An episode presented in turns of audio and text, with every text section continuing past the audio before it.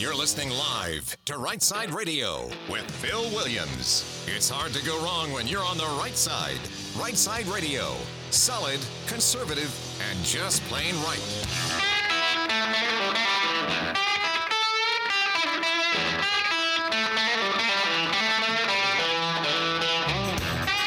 Alabama's syndicated news talk leader, Right Side Radio. Phil Williams here live in the Right Side studios. Man, we got the local, the state, the national, sometimes the international, and we cover down on all of the issues. And like that dude just said, solid, conservative, and just plain right. Well, it is uh it is January the 25th. It is Wednesday. It is 2:06 p.m. Boomer's on the board. How you doing, man? I'm awesome. You know what today is, don't you? I do. Play it.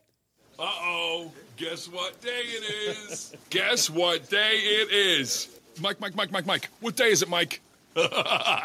Leslie, guess what today is? It's hump day. Okay.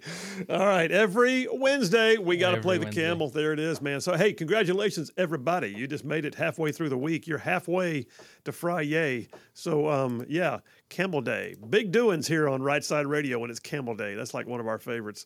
Um, all right. We got a live show for you. We got all kinds of stuff. So, at 3 o'clock today, a friend of mine, Ryan Cantrell, who is now the National Director of Government Affairs for the American Federation for Children. That's a lot of that's a lot of syllables and vowels, but um, he is uh, he is a school choice advocate at a national level.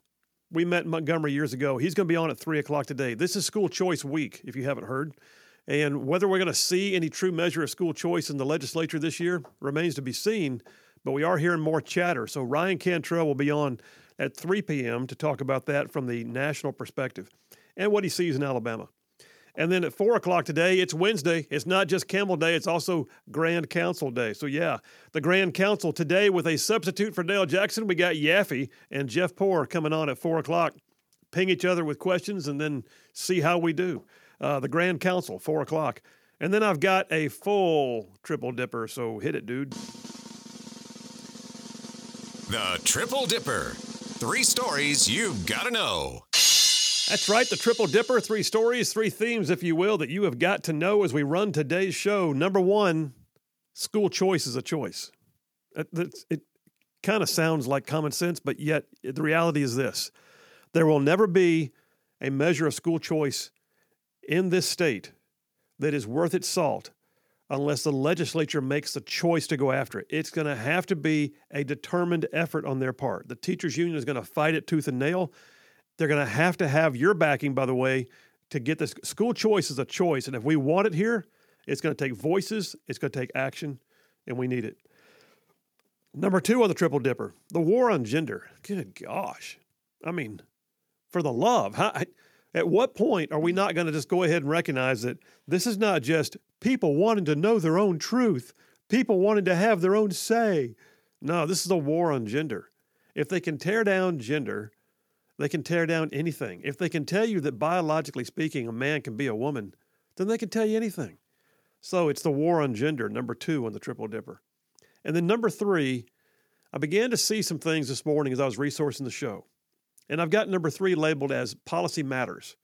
It's a spin, it's a play on words. Policy does matter, but we're going to talk about policy matters. Yeah, you get it? But the reality is this policy may not be law, but policy does create issues. Policy also creates people's feelings that they can pursue things that they never would have been allowed to pursue otherwise. Policy matters. And we're going to talk about that, and I'll give you some examples. Number three on the triple dipper. All right, that's, I mean, man, that's a lot. I mean, I'm just saying. But, um, but I'll tell you what, let me jump over to my comments now, my opening monologue. And, and those of y'all that are new to the show, uh, every day, uh, welcome, by the way. Every day we start the show after introing what the show is going to include. We also head into my monologue. I do this every day. We call it the right side way. Today, I got to start off by saying this there's an old saying that hard times create strong men, and strong men create good times, and good times create weak men, and weak men create hard times. I believe that statement rings true, really. It's a statement that talks about the cycles of culture, any culture, and it shows that people will rise to their circumstances, and that when we go through hard times, we focus on what's really important, really true. And then by doing so, the cultural character is strengthened. But when times are easy, people get soft. They lose focus, and too often they begin to major in the minors by focusing their energies on things that don't build good character. And that creates more hard times, and the cycle starts over. Unfortunately, I believe that we're seeing so much in our current battles against woke culture here that I believe it's evident that we as a nation, as a culture, have apparently had it too easy. How far into the cycle we are right now, I don't know.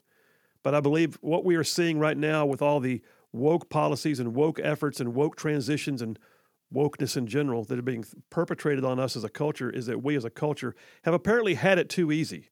And as a result, too many have lost their focus. Trivial matters have become the order of the day. Now, I have a friend who many years ago took a trip to the former Soviet Union. It was the era of glasnost, in which the Iron Curtain was starting to fall, but there was still an air of secrecy and difficulty, especially for Christians. My friend told me that while he was there, he met with members of an underground church. And while he was with them, he was, he was you know, ministering and doing what he could. He told one lady there, in America, we're praying for you. And her response was shocking, and I've never forgotten it. She replied to him, Oh no, we are praying for you in America because you have it too easy. This is from a lady who faced actual persecution, actual risk of imprisonment from meeting with others to share a faith based experience. But see, she knew the secret. It was their shared risk. It was the hard times that they were in that grew their character and strengthened their faith. And that lady knew that if we have it too easy here in America, that even our faith can slide as we lose focus and start majoring in the minors. That whole thing reminds me of another experience. So in Afghanistan at the start of the war, I lived among the Afghan people of the northern provinces. I was not on a base, I lived actually among the people. Over time, as I grew used to some of what I was seeing and interacting with every day, I began to notice more and more details. You know, one of those details was how many mud brick houses in the more rural areas had whole walls that were covered in what looked like, I don't know, mud patties. Now, keep in mind that mud brick houses were already an indication that you were among the poorest of the poor. Anyone can make mud bricks and build a wall. But if you had money, you paid for fired bricks that were baked in a kiln, and unlike mud bricks, the fired bricks could last forever. So, very often on the side walls of a dilapidated dwelling made out of mud bricks, I would see these patties. They look like frisbees made out of mud. They were about that size, about the size of a frisbee or a dinner plate, and they lined the walls, and usually on the sunny side of the building. They were stuck in row after row, sometimes dozens of these dried out patties all stuck to a wall. So one day I asked one of my interpreters about them, and he said, Oh, sir, those are tapi. Tapi, as I came to understand, is animal dung that's been collected and mashed, stomped on to make it uniform in consistency. They add straw to it to give it body. They pat it out into flat discs and they stick it on the walls to dry. In the colder months, tapi is burned in their homes for heat. Stoves burn tapi for cooking. There were people who actually made tapi patties and sold them for food money or traded them for other things they needed. We're talking about trading dung. We're talking about burning dung in your house to cook. Now, on the one hand, we would use the idea while we were there as a joke. Sometimes we called each other toppy heads or complained that the food was nothing but toppy on a plate. But the reality of what toppy was struck me and stuck with me for all these years. These are people who know of no other means to cook or provide heat than to hand collect animal waste, dry it out in the sun, and burn it for fuel. Now, just yesterday, I presented a story on the show about a researcher in England who declared that people who bring cake to the office for their coworkers are actually causing harm. Now, cake is a woke issue, it appears. Hmm. Today, I ran across a story in which a state attorney general is taking action about a drag queen presentation at a middle school breakfast that parents were not apprised of in advance. When did it become okay to circumvent parents on issues, any issues? Hmm. I have another story of a 10 year old or 11 year old who has allegedly been a transgender activist since he was just five. And he's moving to another state to get away from so called transphobics in his community. Let me suggest this it's his activist mother that has made him an activist since he was five years old. And by the way, 11 year olds don't move themselves across state lines. Mm. So, in a country where they burn toppy for heat, they major on the majors. In a country where they burn toppy for heat, they would love to have some of the extra cake that people in our country take to their coworkers. But in a country where it's become commonplace for small children to be seen as hero activists telling the world that boys can be girls, well, that's a classic case of majoring in the minors because we have apparently become so culturally soft that we no longer see the need to major on the majors. The signs of the times are everywhere. And yes, there is resistance to wokeisms, and I'm glad this show has a chance to provide some air cover to those who want to push back on it all. But make no mistake, The underlying thread is not just the agendas of this group or that group, or who got elected, or whether or not Hunter Biden's laptop's ever going to see the light of day, or whether we can get to net zero emissions by 2035, or whether they can ever convince us that eating bugs is as good as eating bacon, or that cow flatulence has to be stopped. See, those are all symptoms. Those are wokenesses. Those are minors. Those are just symptoms of a larger problem. Symptoms that clearly indicate that that sweet lady in the underground church in the Soviet Union was right, that perhaps in America we've got it too easy. And because we've got it too easy, it creates soft or weak people. People who choose to major in the minors and create solutions for problems that they invent. Now, I personally don't want to see us get to the point that says that we've gone so far that we've entered into that part of the cycle of culture where good times have created weak men and weak men are now creating hard times. We need more people who are strong enough in character to tell all the toppy heads to quit majoring in the minors. And that's a wrap for the right side way. There you have it. There's your new phrase, toppy heads. I'm just telling you. But, but think about it. Can you imagine? We, we've got so much to be thankful here, but at the same time, our culture has gotten so soft that we can do things like say that bringing cake to work threatens people or that 11 year olds can be trans activists? No. At that point, literally, I'm not sure that we're better off than the people who are burning toppy to heat their homes. Just saying. Phil Williams, Right Side Radio. Solid, conservative, just plain right. Y'all stay tuned. We'll be right back.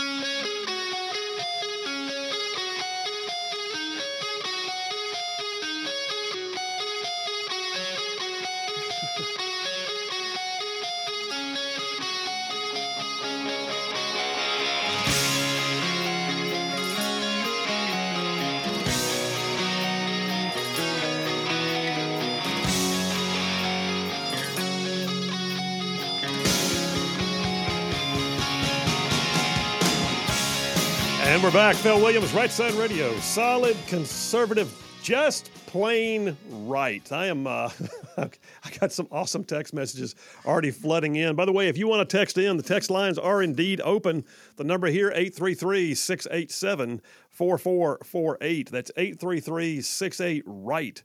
That's the call in and text in number for both.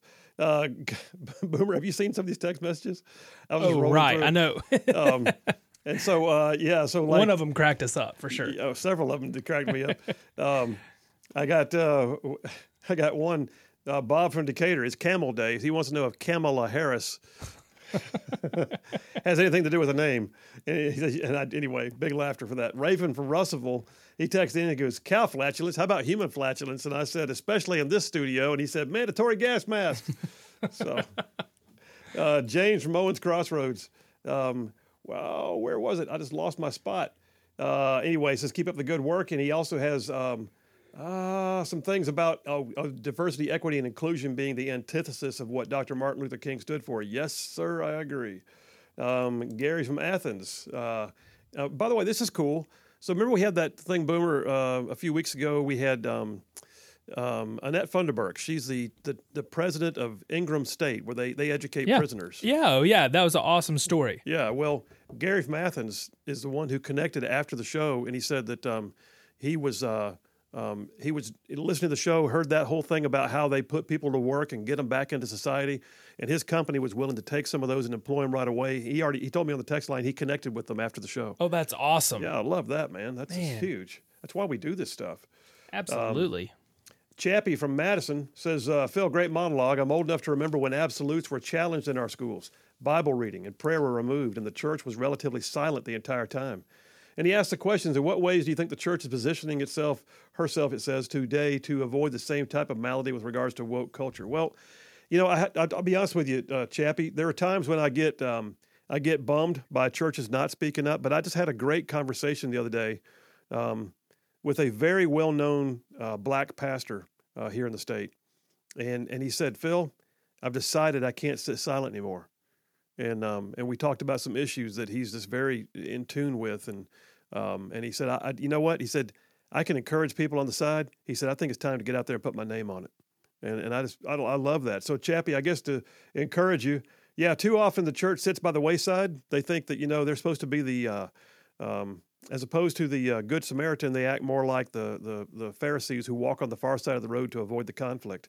And we need them to get their hands dirty and uh, so I, am hoping that we're going to see more and more of that because the church has to speak out. Great, great text, Chappie. Uh, JT from Lacey Springs, he says, "Well, toppy is a good code word to go along with jackassery." he says it's safe to mumble toppy in a woke conversation. They won't know what it is. Uh, a bunch of top, bunch of toppy heads.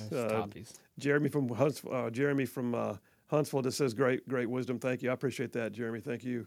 And then here's a cool one. Boom shakalaka. So every day, you know, Just Love Coffee's been with us almost the entire time the show's been on the air. I do a, I do a kind of a readout for them at some point. They also have their ads running. Um, Travis, who runs Just Love Coffee at both locations in Huntsville, uh, I just texted him to let him know that Mike from Huntsville texted in and said he, he went to the Huntsville location of Just Love Coffee after I did the thing yesterday about being a hero at work and loaded up on barista. You see the picture there? Oh wow! I mean, loaded up, barista loaded up boxes, on barista boxes and, and, and muffins. Yeah, all I mean, kinds all kinds of stuff. of stuff. Cookies, pastries, like pastry. Yeah. Yeah, I'm officially hungry wow. now. Wow. But anyway, that, that is good. that is just cool. That's that's a clear that's really indication cool. that that folks respond to what we're saying on here uh, and favorably, and they and they appreciate it when there are other businesses that support the mission of Right Side. And I, so thank you, yes. Mike from Huntsville, for That's letting awesome. us know. That is way cool. Um, all right, hey, plenty of stuff plenty, plenty, plenty of stuff to cover down on today. Not the least of which is going to be the first topic we're going to hit in the uh, the triple dipper, school choice. I've titled this next section we're going to get into here in a minute called "School Choice is a Choice." Now there is there's more rumbling, I guess, this year than I've heard in recent years. And when I say that, I'm talking about the unsolicited statements being made by legislators and leaders around the state about school choice being more viable this year. Now, the question I have is what does that mean? Well, we've been talking about it. We're going to do something. Whoop, whoop. And on a scale of one to 10, here's a two. No, we don't want that. We want something that's meaningful, something that's going to help our kids who are trapped in a failing school merely because of their zip code and their parents don't have the ability to move them somewhere. And I'm going to tell you, by the way, when we get back, about a state that literally just yesterday became the new leader in school choice here in the nation. The governor signed a new bill and it just basically is a complete revision of how education should be looked at in their state. And I'm wondering, are we going to get there in our state? Because, folks, when you're last in the nation, there's nowhere to go but up. And when you're last in the nation, but you keep doing the same things over and over again, it clearly indicates mm, perhaps there's a, a problem. All right. And then, secondly, you cannot say that money's the issue, which is the first thing that Democrats always say. We don't fund education enough. We fund it more than quite a few other states, and they still rank higher than us. How about that? It must be what we're doing with it, right? All right, folks. Y'all stay tuned. We got plenty more. Phil Williams, Right Side Radio. We'll be right back.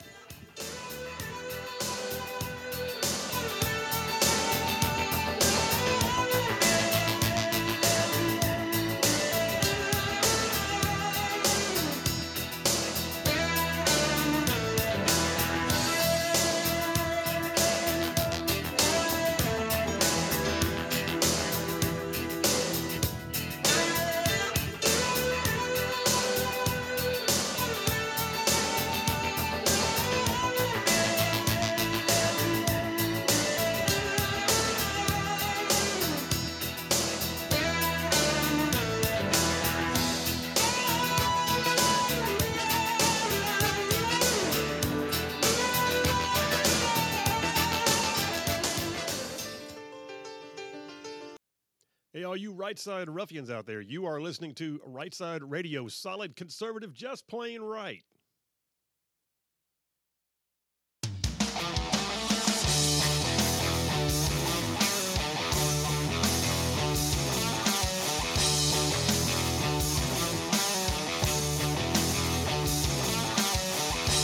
And we are back. Bill Williams, Right Side Radio. Solid conservative, just plain right. Boomer, were you just wondering what I was doing back here? Boomer's like, I even turned around. I was like, uh, did gonna, you hear me? Is he going to talk? What's he doing? I was texting. I was texting. I've got two TVs, two computer screens, a full board right in front of me, and and all your stuff too. And I'm I was texting. too much. Too much stimuli. Too much. Too much. Hey, uh, real quick, by the way, I got a, a, text right here from Colin from Decatur. Uh, Colin says, uh, Why legislate into school choice when they need to legislate out of No Child Left Behind that he says ruined public education? Well, uh, okay, so first of all, Colin, I will say you're talking about federal versus state, all right? So No Child Left Behind was a federal act of Congress that was uh, put in, uh, in place and signed by Governor Bush back in 2002. Um, and it actually was legislated out. They replaced it in December 2015 with the Every Student Succeeds Act. Um, and uh, so, yeah, that that that's done. But you're also you're also in apples and oranges here. School choice, the manner in which school systems are run, is a state level issue. If we federalize everything about um, education, then it's one central office, and I guarantee you the special interests will wreck it. So, what we're looking at here is school choice is a 10th Amendment issue. It's a state's issue. It's the ability for states to have determination as to what is best for their school systems, for their kids. And I, and I would I would hesitate to to say that, that that that kids come first all the time. They don't too often. They don't come first. Uh, I'm sorry to say it, but they the school systems have so often had the sway. Here's the thing: I'm going to start this conversation off with the philosophical underpinnings for a conversation on school choice. If you believe that tax dollars for education are there for the system and not for the child, then you're part of the problem. If you believe that the system has the better say in what is right for a child than the parents or legal guardians, then you are part of the problem. It's about as clear as I can get it. I'm just going to be honest with you. The reality is, as conservatives, the position should always be that tax dollars are there for the benefit of the child's education, not for the system itself. Feeding the beast is not what we're supposed to be about. It's feeding the child's ability to be educated. And at the same time, parents, households, legal guardians, whoever it may be that has the legal and, and really moral authority to raise that child is the one who should have the better say. Now, I, I, I know there's going to be one offs. There's going to be situations where you've got some lousy parents or you've got some kids, you know, being brought up in, in horrible environments, and I get that. That's the exception as opposed to the rule. The vast majority of households in this nation are stable. The vast majority of households in this nation are doing what they can to do the best for their kids. And the vast majority of households in this nation deserve to have the first say in what happens for their kids' education. It just they just do. All right. Now, having said all that, where are we right now? Well, we're last in the nation. I mean, come on. And oh, by the way, it has continued to go down even though we have been upfunding education like you would never believe. So when I got elected in 2010, you know, walked in the doors for the first regular session of 2011. Didn't even know where the bathrooms were. You know, as I was trying to figure out the whole state house thing. How do I? What are the rules around here? What do, where do I sit? You know, what's anyway? All that to say, I immediately was aware that we had an issue, and that issue was not money. And I used to see, it used to drive me crazy. I would see Democrats go to the podium and they would argue that we don't fund education to a high enough level, but you could never get them to say what the high enough level was. So, how about this? If you're going to make a claim like that, be able to back it up with a metric. So, we would have these debates. Well, we don't fund edu- education enough. We're defunding education and we're making it hard. No, we're not. When you begin to look at the actual numbers, you find that I believe there are eight or more states that fund at a higher level per pupil for their education systems than we do. Excuse me, we fund higher than eight of them. That's what it's hard to say. We fund at a higher level than eight or so other states, and yet we rank lower than them. Why is that? Because they're doing something different with the money.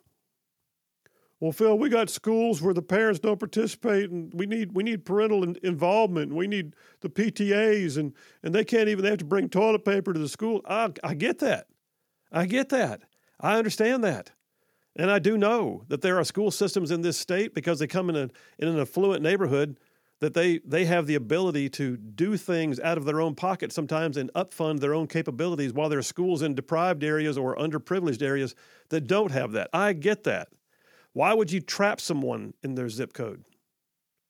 If that's your argument, then you just made the argument for choice.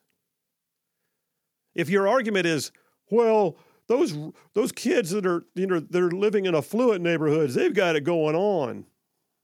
How about this? How would you feel if some of the kids who come from the less affluent neighborhoods had an opportunity to go wherever their parents deemed most fitting? Wow. You going to let it happen? Huh? You can put your money where your mouth is. Well, you those they don't their their parents don't need to they need to do more. Do what more? What, what what is it they should do? What they should do is have the ability to say, I'm tired of this. I want better for little Johnny. I want better for little Susie. I want them to have a place where they can go and get educated without fear of gang violence, or a place where they can get educated with with you know uh, actual teachers who care about what they do. I want I want them to go to a place where when I drop them off in the morning, I know I can still pick them up in the afternoon because everything's okay. I, I you know I, where the where the facilities are are more up to date. And well, well then they're gonna they're gonna come in and they weren't the ones who paid the local taxes that made some of that happen. Get over yourself. I can't help that you might pay more taxes in one part of the state than you do in others. But that's a farcical argument because they're bringing their tax dollars with them if you do school choice right. So here's the thing Fox News, storyline dated yet today, uh, last night. Last night, Iowa Governor Kim Reynolds signs historic school choice bill. She says, We will fund students, not systems. There you have it. Iowa Governor Kim Reynolds signed an unprecedented school choice bill called the Students First Act on Tuesday, allowing any Iowa student to use public money to pay for private school tuition or, or other expenses. She says, for the first time, we will fund students and not systems. She says, parents, not the government, can now choose. She's like saying everything I just said. Parents, not the government, can now choose the education setting best suited to their child, regardless of their income or zip code. Iowa has affirmed that educational freedom belongs to all. And Iowa is now, by the way, the third state to do this. They are the third, I think Oklahoma and Arizona have also passed similar measures. And then we have other versions of school choice around the nation that are far more substantive than what we have here. So, question Do we have school choice in Alabama? Yes, uh, in part because uh, the crowd that I was with uh, from 2010 through 2018, we, we put it in place. It had never been there before. We now have a modicum of charter schools, and we now have a a modicum of choice in that we have a thing called the Alabama Accountability Act that allows you, if you're in a failing school, the bottom 6%, you can apply for a scholarship that, that you might be able to take with you somewhere else. But it's limited, it's an application process, there's no true freedom. You're kind of constrained. You hope you can get picked. And, and it still even depends then upon people who will fund those scholarships. Um, so, do we have some school choice? Yeah, and I was proud to help pass it. Uh, do we have enough? Heck no. So going back to the story from Fox about Iowa, the, the state of Iowa, says parents can use these. They call them education savings accounts. Basically, it's like money set aside for your child. Parents can use the ESAs or education savings accounts for private school tuition, for tutoring, for textbooks, for curricular materials, for special needs therapies, and more. And they said they've already seen success using ESAs in Arizona. And the, the, the, the person who's speaking here, a, a, national education advocate, says Iowa is the third state to pass universal school choice, but it's the state with the heaviest foot on the accelerator. In other words, they're doing more, they're doing it faster, they're doing it now. Um, points out that a similar bill passed the Florida House of Representatives, um, and, uh, and I think it failed to move on from there. This thing, by the way, if you're if, if legislators are at all worried, if they're if they're the kind that put their finger in the in the wind to find out whether or not the polling says what they should or should not do, just know this, folks. This overwhelmingly polls favorable, and it's a bipartisan favorable. You put school choice in place, ain't nobody going to argue. The only ones who are going to argue are the ones who are listening to what the teachers union is telling them to say. Because the teachers union are the ones that hate this. And they hate it with a passion. Why? Because they lose control. And why else? Because it shines a light on ineptitude. Because here, here's the thing when you have school choice, it's like having the free market. So here's an argument for you. If you're sitting there talking to somebody, you know, maybe they're a dyed in the wool teachers union person, or maybe there's someone who just doesn't get it. Here, here's, a, here's an analogy. Let me paint it for you this way. I've said it before on the show, but I'll say it again. Let's say you move to a small town. You move to a small town and you realize quickly when you get there, there's only one grocery store. Just one. It's not a big town, but still, you kind of would have thought there might have been more. But anyway, just one. And you go there, and it's like, wow, they got crappy produce. You know, the, the the milk is like marginal on the on the on the dates. You got uh, you, you're constantly trying to find the right uh, brands, and it's like they're serving off brands. And you know, you look at it and go, okay, I mean, I can feed myself here, and I guess we'll be okay. But this is not a great selection. What a what kind of grocery store is this? Then you find out this is the only grocery store allowed to be in that town because the city council passed a, a vote, and they voted to not allow any other grocery store in. And when that happened, the grocery store you're stuck with didn't feel like it had to compete anymore. The grocery store you're stuck with knew that it had a commanding lead in the market, if you will. They weren't going to have to up their game. They weren't going to have to do anything special. They weren't going to have to make sure that you had what you wanted. It was only what they wanted. And so they just got mediocre at best. And then one day, a group of folks goes down to the city council and they petition and they, they get the authority for another grocery store to be allowed in the town. Another one down the road. And it comes in. And it, man, next thing you know, people are flocking to it. They have the best produce. Their meat department is awesome. The, the customer service is better. You're getting things you couldn't get before. And all of a sudden, the old grocery store, it has a choice. Either A, it ups its game to compete and bring back its customers, or it folds up and goes away. The only place in the world where we reward mediocrity with more money is in government. So you can have a failing school and they will get the same money next year. They can be mediocre as all get out. And they'll get the same money next year. And I'm just telling you, folks, it's because they have no competition and they know the zip code tells them that they're okay. And I got news. We've got to get away from that if we're ever going to see education in this state rise to a new level, period. All right, Boomer, that's like a whole separate monologue, man. I just, I just, that was totally off the cuff. But I'm, I'm telling you, I'm passionate about this. Go ahead and take us to a break, Boom.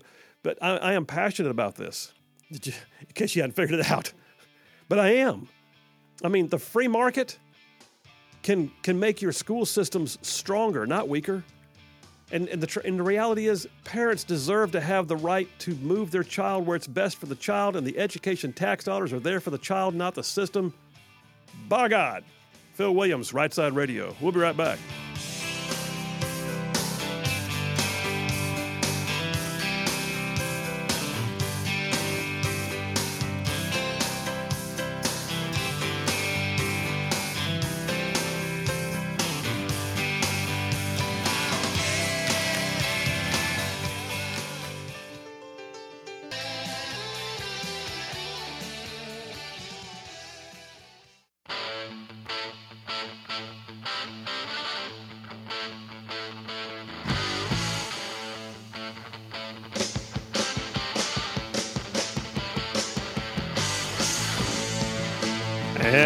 Phil Williams, Right Side Radio. Solid conservative and just plain right. Saving the world one soundbite at a time. So apparently, Boomer, just uh, reviewing some of the texts that we've received, uh, we are coining quite the right side ruffian uh, th- uh, dictionary of terms. Uh, we, we now have jackwagon, we have jackassery, and we have toppy heads. Ooh. So there you go. Yeah, it's. Uh, I'm not sure that it's good for me to be known for those things, but but but you know what do you do? So um, anyway, all right, yeah, all right. Hey, listen, um, story here on CBS 42, right here in the news, WIAT down yonder in Montgomery. Um, Alabama lawmakers, it says, are likely to consider school choice legislation. So I said this earlier. I am noticing um, more unsolicited statements in favor of school choice sort of percolating to the surface um, than I've seen in years past. A lot of times it's duck and cover, don't talk about it, don't make eye contact. Or if they do, they're one offs by somebody who does not have the rest of the body joining with them to make it happen. Um, and and right now, though, we're seeing okay, so Governor Kay Ivey did proclaim this as Alabama School Choice Week, but they do that every year. That's no big deal. Uh, Governor Ivey also said that there were comments made in her um, recent uh, uh, speech as she uh, was sworn in uh, for her new term um, when she said that uh, school choice was, was an important concept that needed to be considered. Okay, what does that mean? I think she said it's also important that we have these discussions. Well, okay. How about we've been discussing this for a long time, Governor, and you were there for most of it. So, and you're also the de facto uh, uh, head of the state school board. So it's time to quit talking and start putting, you know, the pedal to the metal. But right now we got uh, other legislators, and I love the fact that we got freshman legislators who are not afraid to make some noise. So here's one. Freshman Representative Susan DuBose says she thinks there could be enough support in the legislature this session to pass a school choice bill. She said, I've heard from almost every new legislator they are for school choice. I've heard from our Speaker of the House, Nathaniel Ledbetter, who said the same thing here in our studios, but about uh, five weeks ago. Um, she's from Hoover. She says, I think this might be the year. Uh, says she's considering being a sponsor or a co sponsor for school choice legislation, says the goal is to let the money follow the student by putting parents' tax dollars in the district they choose for their child rather than the one they live in.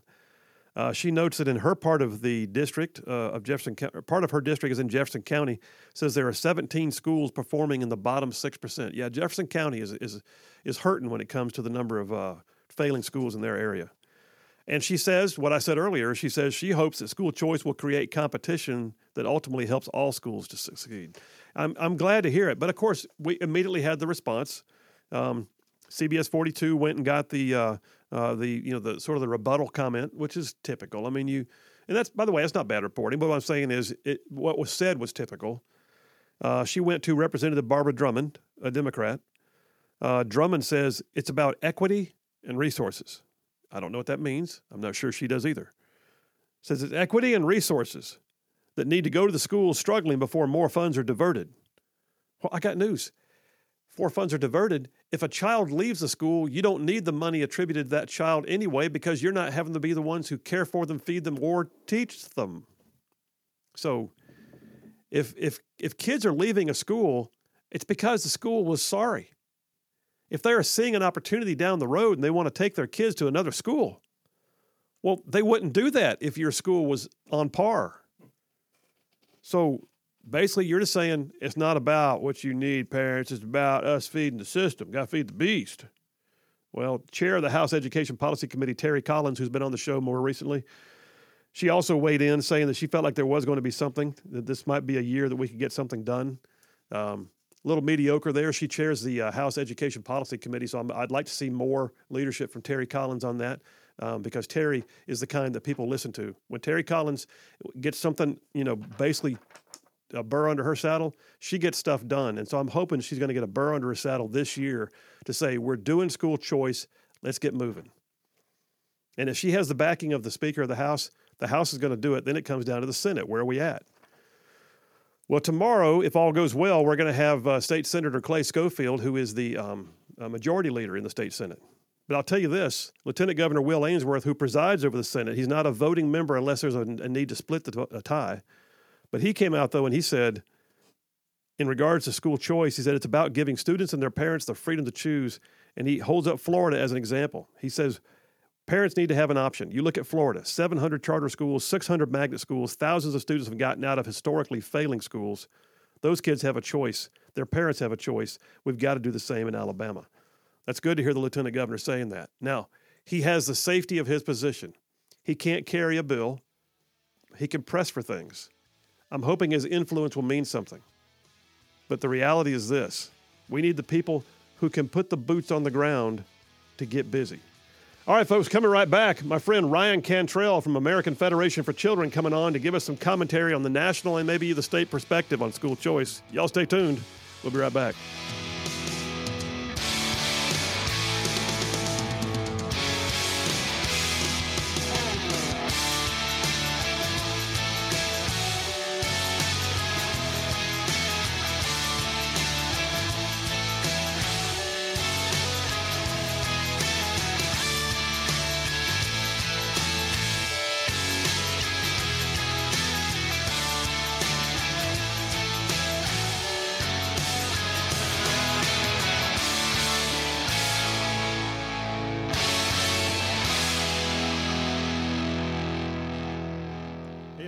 Right side ruffians out there, you are listening to Right Side Radio, solid conservative, just plain right.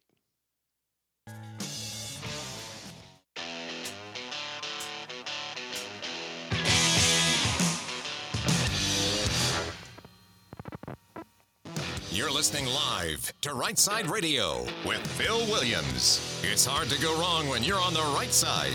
Right Side Radio, solid, conservative, and just plain right.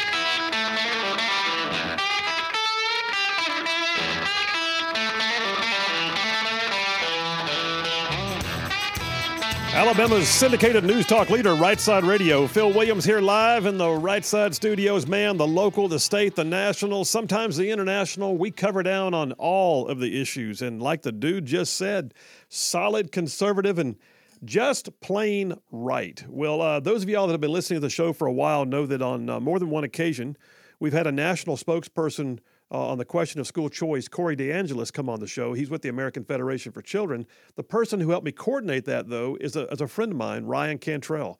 And Ryan, uh, we met each other in Montgomery years ago when I was in the legislature and he was working there. Uh, Ryan is now the National Director of Government Affairs for American Federation for Children. And I thought, what better person to go ahead and bring on and talk about school choice during School Choice Week? My friend Ryan Cantrell. Ryan, how you doing, man? I'm great. It's good to see you, Phil. Good To talk to you. Absolutely. Thanks for making some time. Uh, I appreciate it very much. Hey, let me ask you uh, first of all, you guys work on a national level, I know.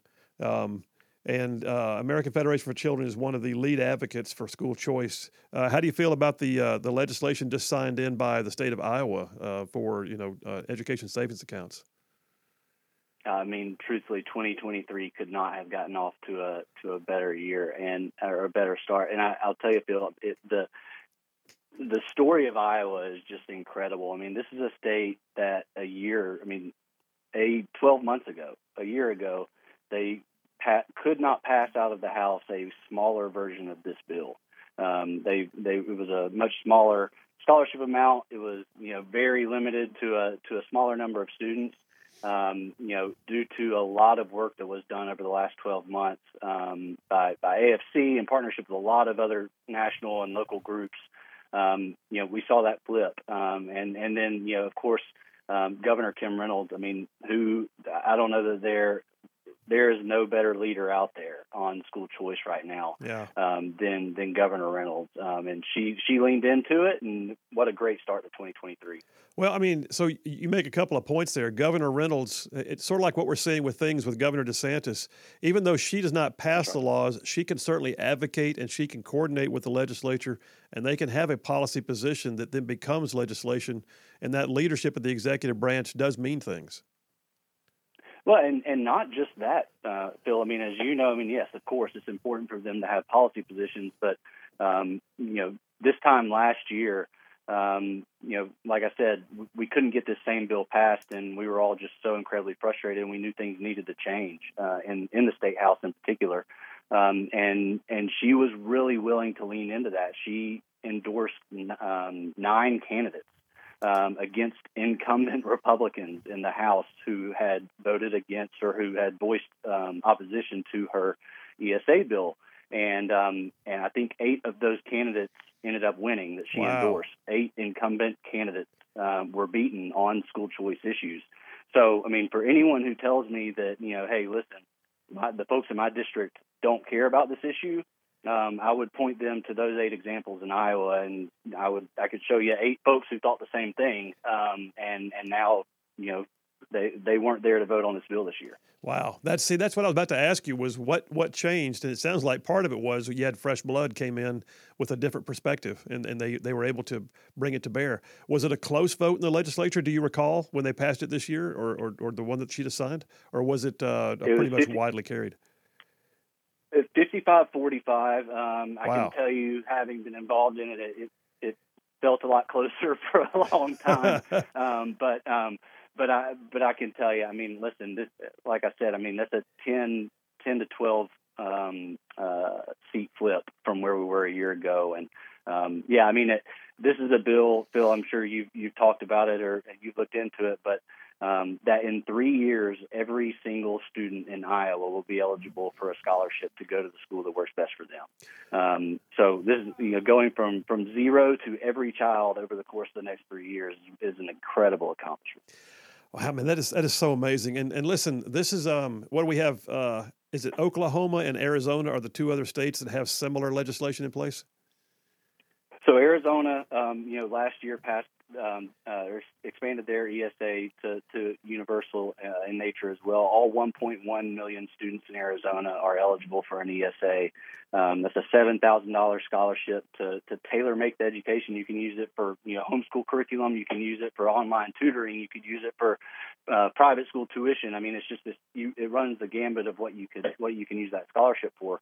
Um, and and so those are the two states really now, Arizona and Iowa, that have um, in place, uh, or at least have passed into law a, a universal uh, school choice bill. I know there was one being discussed two years ago in Oklahoma. There was one discussed last year in Oklahoma. There'll be another one discussed this year. We're really optimistic. You know, Governor Stitt out there is a huge supporter of, of school choice, and we look forward to working with him and legislative leaders on on trying to get that across the finish line. Um, and, and we're seeing these bills all over the place. I mean, Utah um, is, is on the verge of, of passing a, a similar type of of, um, of legislation out there. Uh, Florida just introduced a piece of legislation that would do the same thing last week.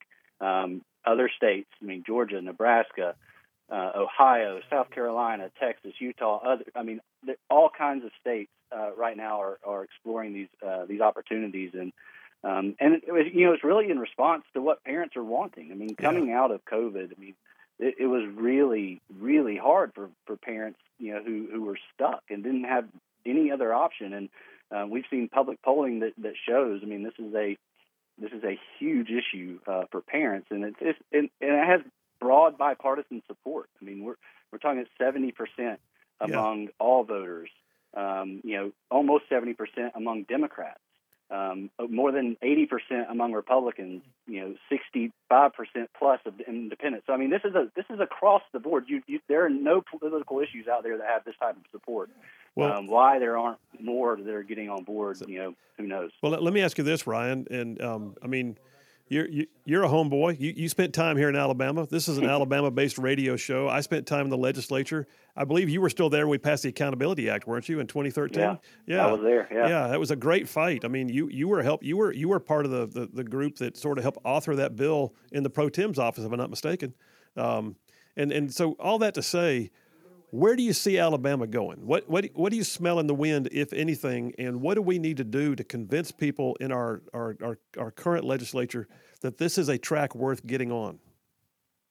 Yeah, I mean, listen, Alabama, I really feel like is at a crossroads right now. Um, you know, you you mentioned the the uh, the Accountability Act that was passed in uh, 2013, and I mean, Phil, you you just mentioned me. You were there. You remember? I mean I'm I'm convinced that to this day we still would not have school choice in Alabama um, had it not been for a handful of legislators who said this is what we're going to do, and um, I need y'all to come along with this.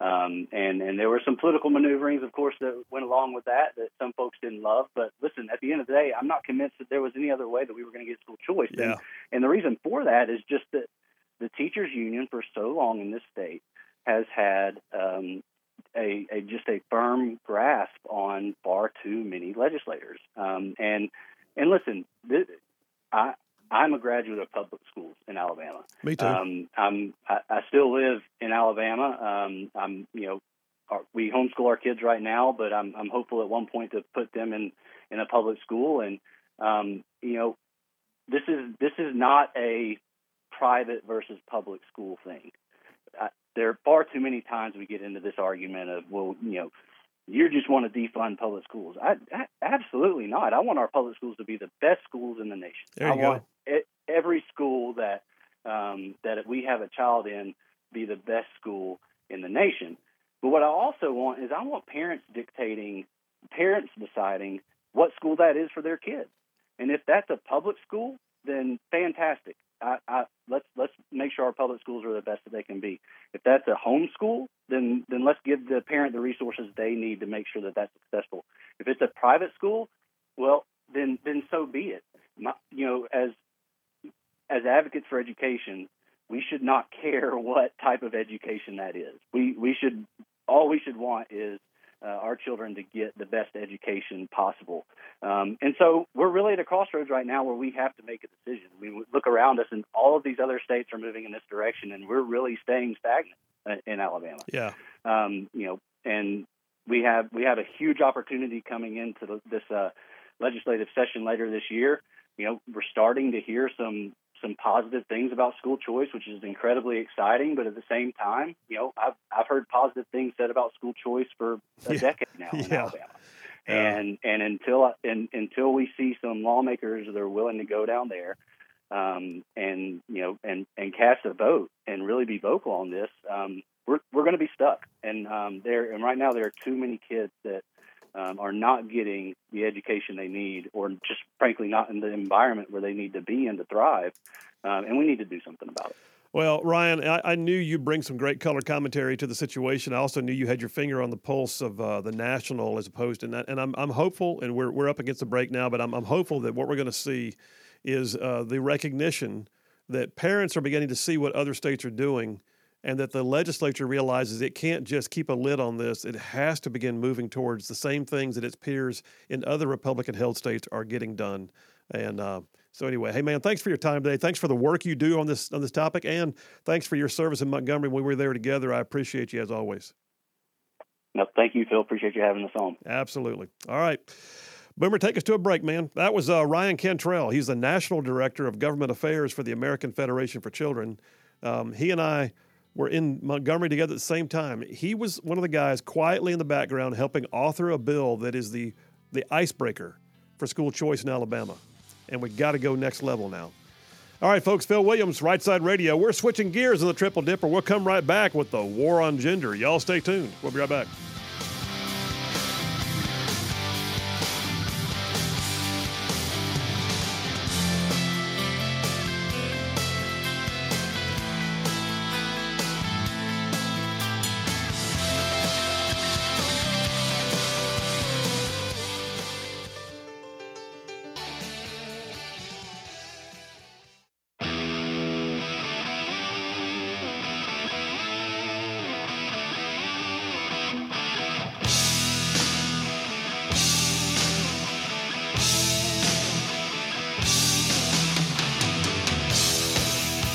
Back. Phil Williams, Right Side Radio. Solid conservative, just plain right. Making it cool to be a conservative.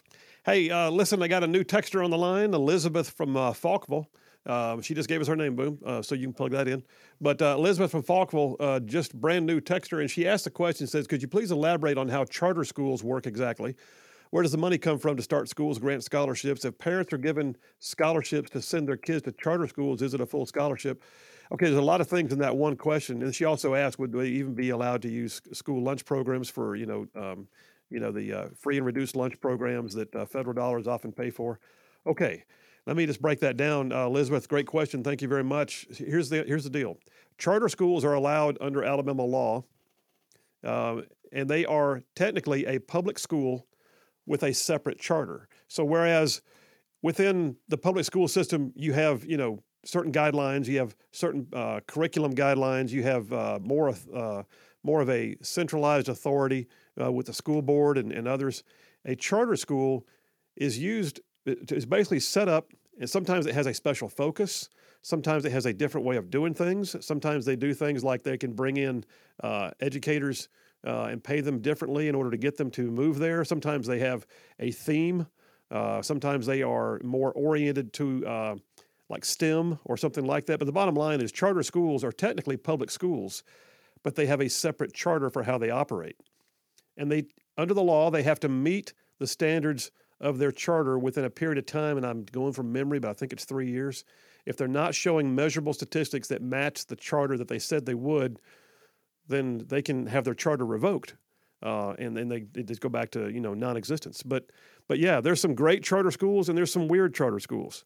Um, but but I don't believe I don't know for a fact, Elizabeth, but I don't think there's anything that prevents the free and reduced lunch programs from being used in charter schools because, like I said, they are technically public schools, and I believe that even free and reduced lunches, those fundings can actually be used by private schools also. But then they a lot of times don't because it brings with it, you know, federal stringers. They tell you what to do, and they don't want that. Uh, I know of one great school uh, that I used to be on the board of, a private school, and uh, they have a commitment to never take federal dollars because they don't want the federal government telling them how to steer their curriculum or telling them they have to use certain, you know, vernacular or whatever. Anyway, Elizabeth, hope I answered your question. And if anybody out there thinks I got it wrong, text me in uh, 833 687 4448. Um, so, this next section of the Triple Dipper, I already had somebody take issue with the title. The title of it is The War on Gender. I had one texter, who was it? Chris from Madison. Chris from Madison says, first time texter here. Welcome to the show, by the way. First time texter from Madison says, have to disagree with the premise of the Second Dipper. It's not a war on gender. That's only a battle. He says it's a war on truth, with God being truth. Okay. You know what? I, I don't argue that point. That's fine. Um, but it's my title. so I'm going right now with sticking with my title. It's a war on gender. But I, but I, I get his point though. Uh, Chris from Madison, thanks for being a part of the show. But yeah, so the war on gender. I mean, it's it's like, is everything polarizing? By the way, do we have to look? Is everything have to be? Well, this one infringed upon my pronouns, or or no, you can't have that place that is designed for women because trans women are women too. Actually, they're not. But so I mean, like you remember, I brought up a story mm, a week or so ago, the Miss Universe contest. The Miss Universe contest. Miss Universe contest. That's ladies. Miss Universe contest. Was recently bought out in October of this past year by a Thai from Thailand, a Thai business tycoon and transgender activist who wants to make sure that the Miss Universe contest becomes more inclusive. So let me get this straight. We are not even allowed to have places where men and women can separately and distinctly compete as men and women in whatever capacity. I don't care what your feelings are about beauty pageants. That's not the point. The point is, why? What? Go go make your own transgender beauty contest if you want to. But no, oh no, no. The Thailand RuPaul has, I mean, that's what she is. She's basically a celebrity. She's, she's, and, and by the way, she's a billionaire. She's a very wealthy celebrity. She owns JKN Global Group Public Company Limited. I'm not sure what all they do, but they have quite the portfolio apparently. And uh, they have established a nonprofit group called Life Inspired for Transsexual Foundation to promote trans rights in Thailand. And she acquired the rights to the Miss Universe pageant. Why? The only reason why is because it's a war on gender. They don't want there to be a place where women are women and men are men. They want there to be a place where anyone who wants to be a woman can say they are, and anyone who wants to be a man can say they are. And then, oh, by the way, what are they going to do when they're announcing it? And coming on stage right now, she, I mean, it, I mean, they, I mean, I don't know what they are anyway. And then they want to take the English language and bend it around. So there's a war, in my opinion, on gender. And, and, and even right now, to, you know what? it's hard to even tell because there's so much ridiculousness out there on this topic. It's sometimes even hard to tell when they're when they're when they're spoofing us because there's so much junk out there, so many toppy heads out there that are doing this, and they're serious that when you get a spoof like the Babylon Bee, people freak out. Well, I got a story right here in the New York Post. Everybody thought it was legit.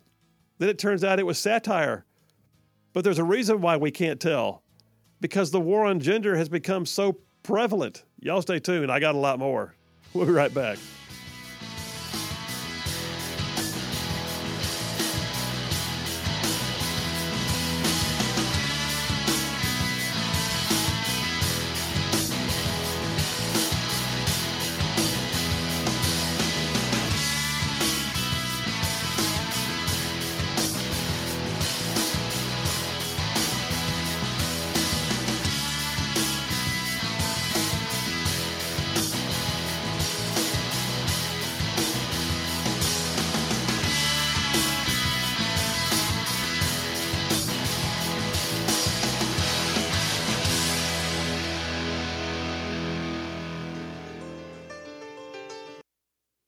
all you right side ruffians out there, you are listening to Right Side Radio, solid conservative, just plain right.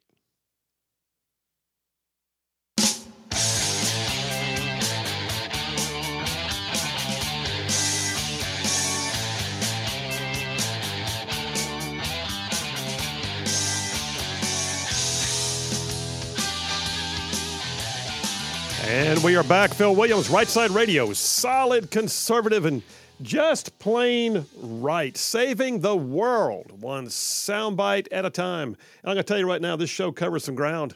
Uh, we are down south of Birmingham, up north of Huntsville. We are Tuscaloosa, back over to Gadsden, parts of Georgia, Tennessee, and Mississippi, thrown in just for good measure.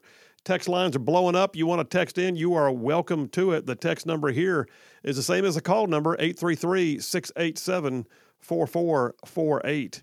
Um, hey, by the way, let me tell you, ZLA Solutions, they've been with the show since the very beginning, and ZLA Solutions um, is doing an amazing job, uh, an, amazing job. Like, it's the biggest year they've ever had as a company. Amazing job at putting jobs and people together. So, if you're looking for a job personally, then yeah, go to their website, zlausa.com. Check them out. They've got, they've got literally, they've got this, you know, great jobs posted all over the state. But if you are uh, an employer looking to fill out the ranks of your workforce, then yeah, check them out again. ZLAUSA.com at ZLA Solutions. They can they can do the background checks, the drug testing, the, the recruiting for you. They can do it all for blue collar, white collar, no collar jobs. It doesn't matter. And I'm just saying, it can be onesies and twosies or a whole shift of people, but ZLA Solutions is putting jobs and people together on a regular basis and doing a great job at it. So check them out. ZLA Solutions at ZLAUSA.com.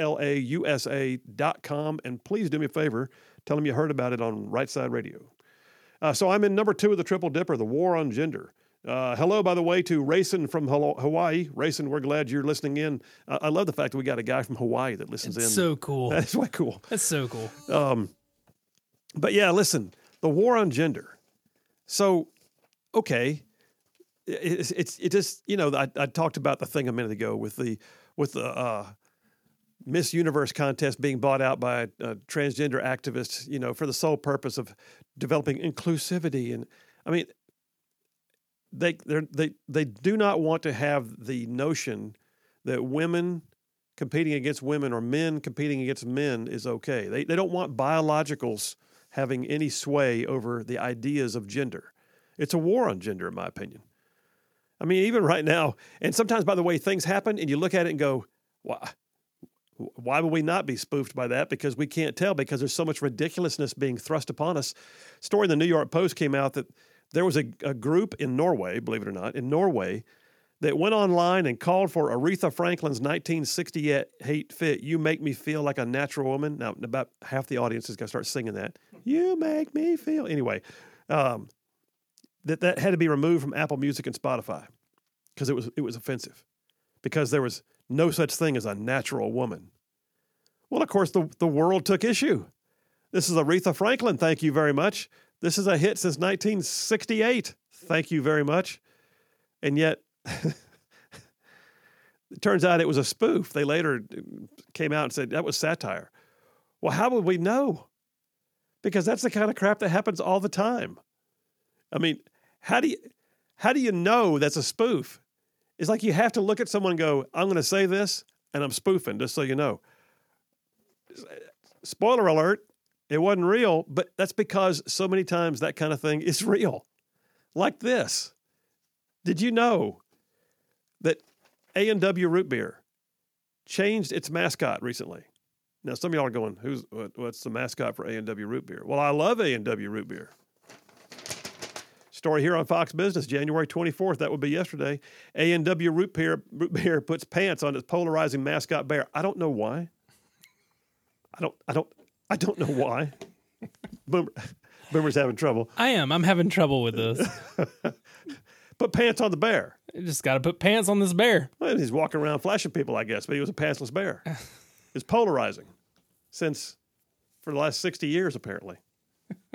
No one knew. Nobody knew about it Nobody knew how polarizing it was until until now. now. So A and W Root Beer says henceforth, Rudy the Great Root Bear, Root Bear, get it, Root Bear.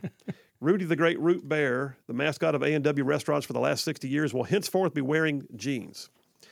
In a Twitter post, the company suggested that Rudy's lack of pants was polarizing. America, let's talk. Says, since 1963, Rudy the Great Root Bear has been our beloved spokesbearer. We knew people would notice because he's literally a six foot tall bear wearing an orange sweater. But now we get it. Even a mascot's lack of pants can be polarizing.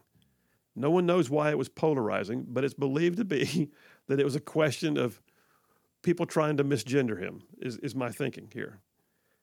But the fact is, the article points out the update in Rudy the Great Root Bear and now having to wear pants because he was polarizing after 60 years comes right on the heels of M&M's doing its thing. Yeah. Boomer, I yeah. saw your look. Yeah. What do you, you M like? and M's. I like the little M and M's candy guys. I love the and- and M&Ms and the candy guys. chicks. Yeah, they're. I mean, they're they're hilarious. Yes. And and they're a little creepy because sometimes they they talk about eating M and M's themselves, which to me is cannibalism. Right. Just saying. However, I think they're a great they're, they're a great marketing. Um, story on CNN, dated two days ago. Maya Rudolph, I don't know who Maya Rudolph is. She's apparently a Saturday Night Live uh, personality, uh, comedian, an actress. Maya Rudolph is the new face of M&M's because the polarizing spokes candies are taking a pause. polarizing spokes candies. Can't, they're cartoons, y'all. They're cartoons. So far, people are mad about Miss Universe. They're mad about Rudy the Great Root Bear not having his pants on, and they're mad because the M&M's candies are doing things like, oh, I don't know, the green candy, who always wore the high heels and kind of acted sexy when she was doing her thing. They they took her high heels off and they put sneakers on her and sort of emasculate or or not, or defeminized her and and everybody was like, "What are you doing?" There was even a there was even a uh, an online petition called "Keep the Green M&M Sexy," but no, they can't do it. Had twenty thousand signatures. No, they can't do it. M&M's would not heed the plea, but they they note M&M's did that even even a candy's spokesperson's shoes can be polarizing. Well, I got news. I know, but we're saying wow. But here's the thing, y'all. That seems spoofy. That seems funny. It's like, okay, Miss Universe. I don't watch Miss Universe anyway. Whatever, Miss Universe. Maybe it's maybe it's maybe it's past its prime. I don't know. Miss Universe. Rudy the Great Root Bear. I don't know. Pants on the bear. Whatever. You know, just, just at least he's wearing pants and not you know cross dressing. Okay. Uh, couldn't have the sexy green M&M. We had to go with the uh, green M&M wearing tennis shoes now. Uh, what, I mean, okay, was that necessary? I don't know. But then what do you do when you have official policy? What do you do when the war on gender has official policy that says things, does things, acts upon things, puts regulations in place that literally indicates a war on gender like this?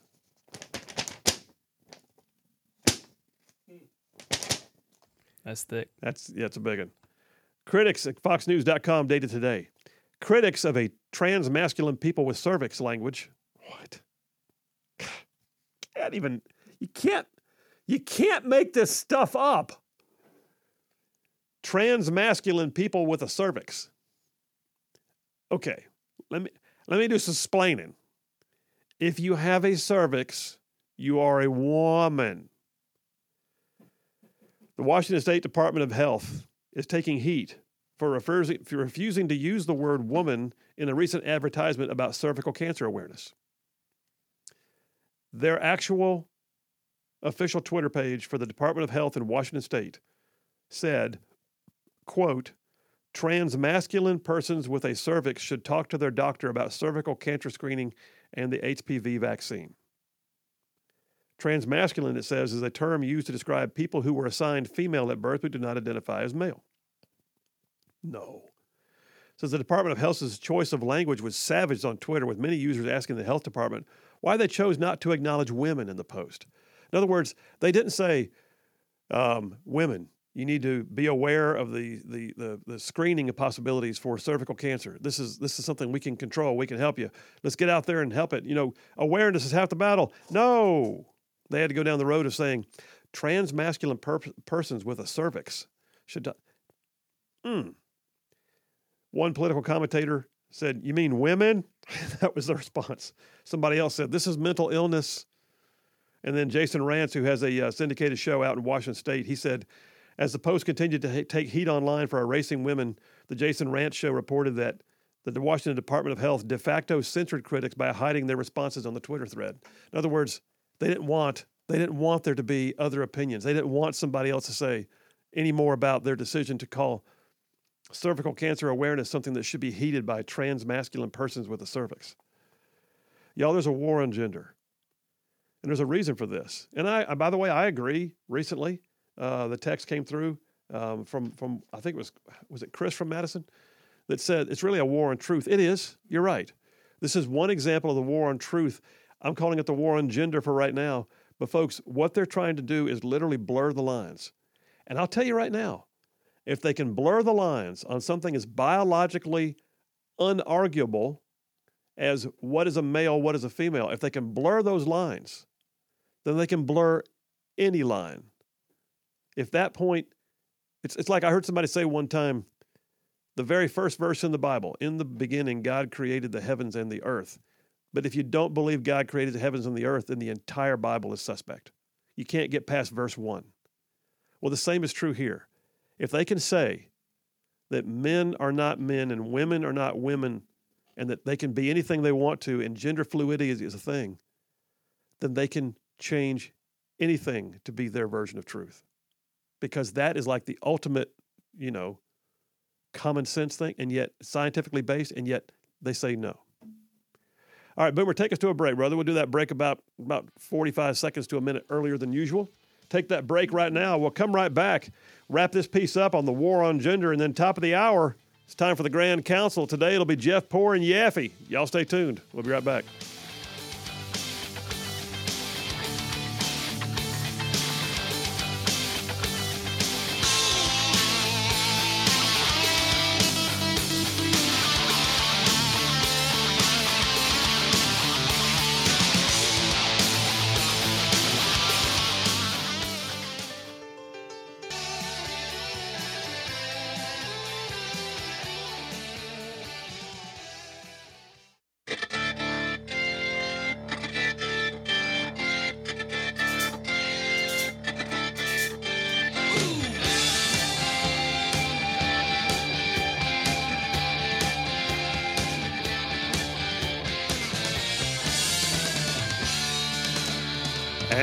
Back. Phil Williams, Right Side Radio. Solid conservative, just plain right.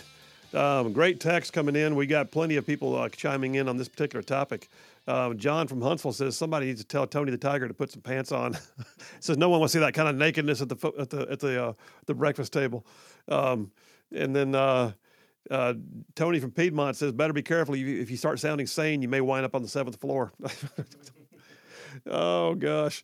Uh, Jerry from Meridianville says, "Wait until all the grizzly bears in Yellowstone find out they're going to have to wear pants. Maybe we should." that was fun. Oh god.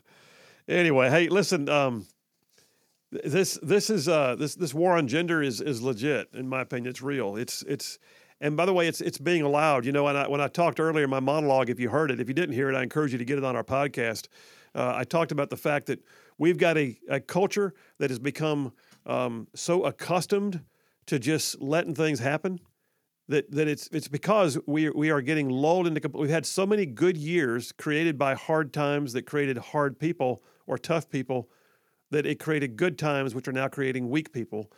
And and we're in that that position right now where we're watching people that apparently have so much going for them that they have time to focus on things that either aren't real or that they the major in the minors you know, when you've got when you've got the ability to do things like uh, help your kid become a five year old trans activist, obviously you don't have many problems in your life. You've got you got time to do that.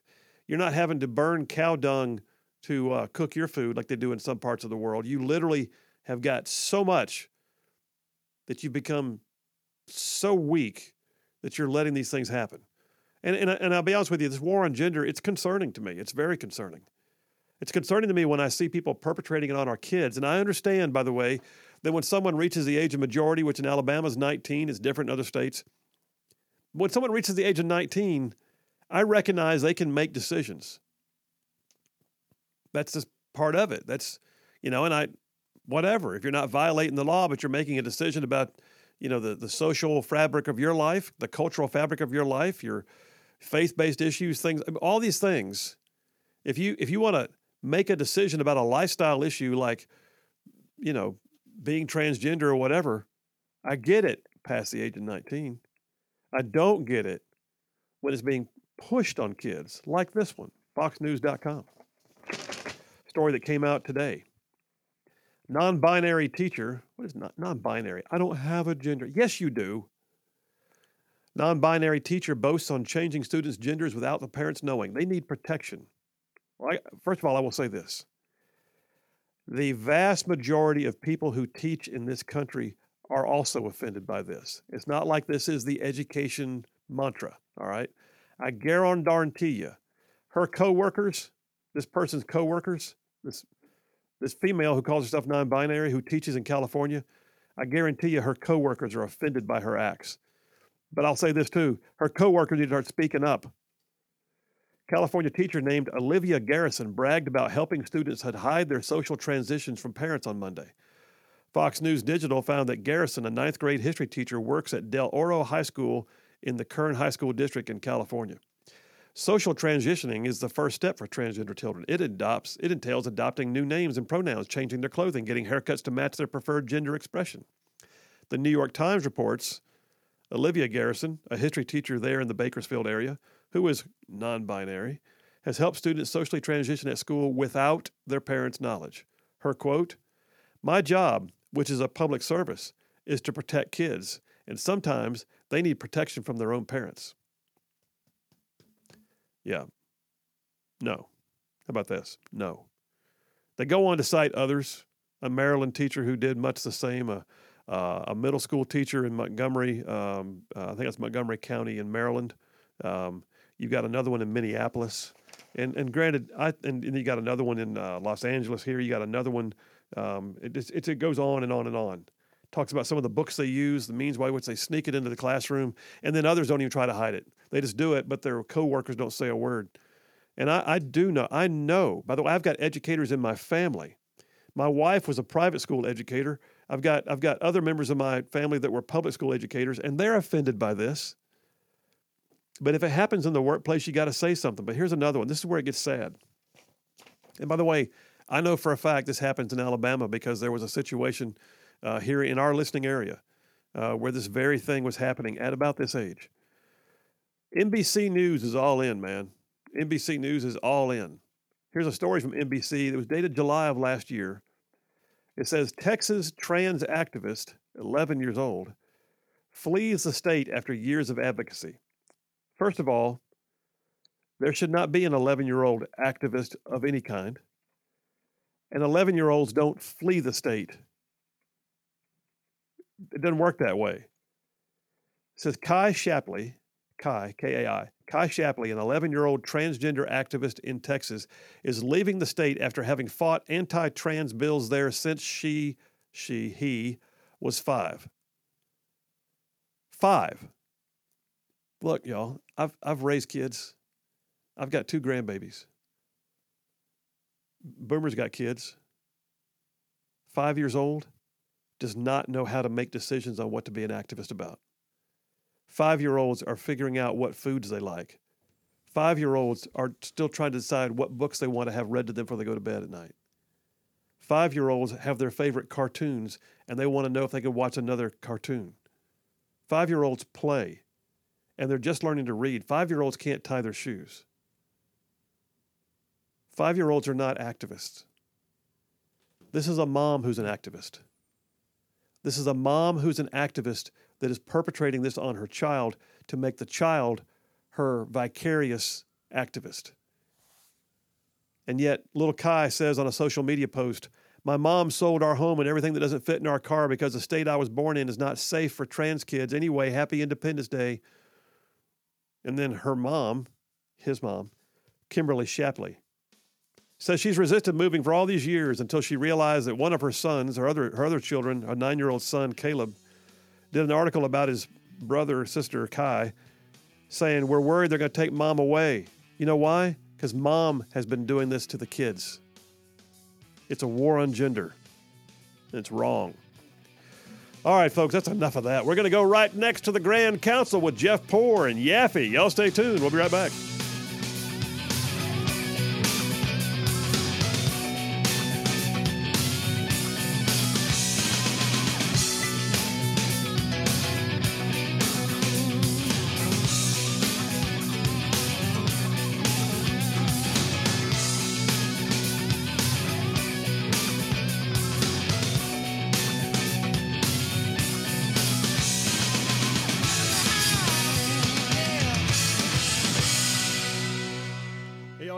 Side ruffians out there, you are listening to Right Side Radio, solid conservative, just plain right.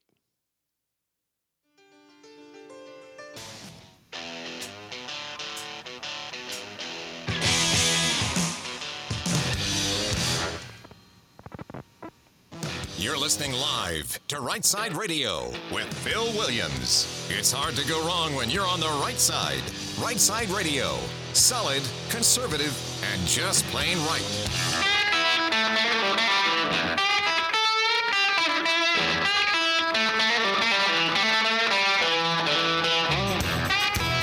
Alabama's syndicated news talk leader, Right Side Radio. Phil Williams here live in the Right Side studios. Man, we got the local, the state, the national, covering down on all the issues. And like the dude just said, solid, conservative, and just plain right. Well, it's, uh, believe it or not, hour number three, which, golly, this show has flown by. But uh, uh, great, great, great, great guests, good content. And uh, now, hour number three, where we're going into one of my favorite things. We do it every week at 4 o'clock on Wednesdays. We call it the Grand Council, where I bring in two brethren who do talk radio, uh, and uh, and we ping each other with questions and see how we do. But uh, let me just call the roll for a minute. So. Uh, Jeff Poor, host of the Jeff Poor Show on FM Talk 1065 down yonder in Mobile, and the executive editor for 1819 News. Is you here? I am present. You are indeed. Thank you, sir, for being present. And then also uh, taking uh, the spot that's normally held by Council Member Dale Jackson, we got Yaffee, host of the Yaffee program on uh, mornings on WVNN 770 AM, 92.5 FM out of Huntsville. Yaff, are you here with us? I am here. You are. Thank you, my brother.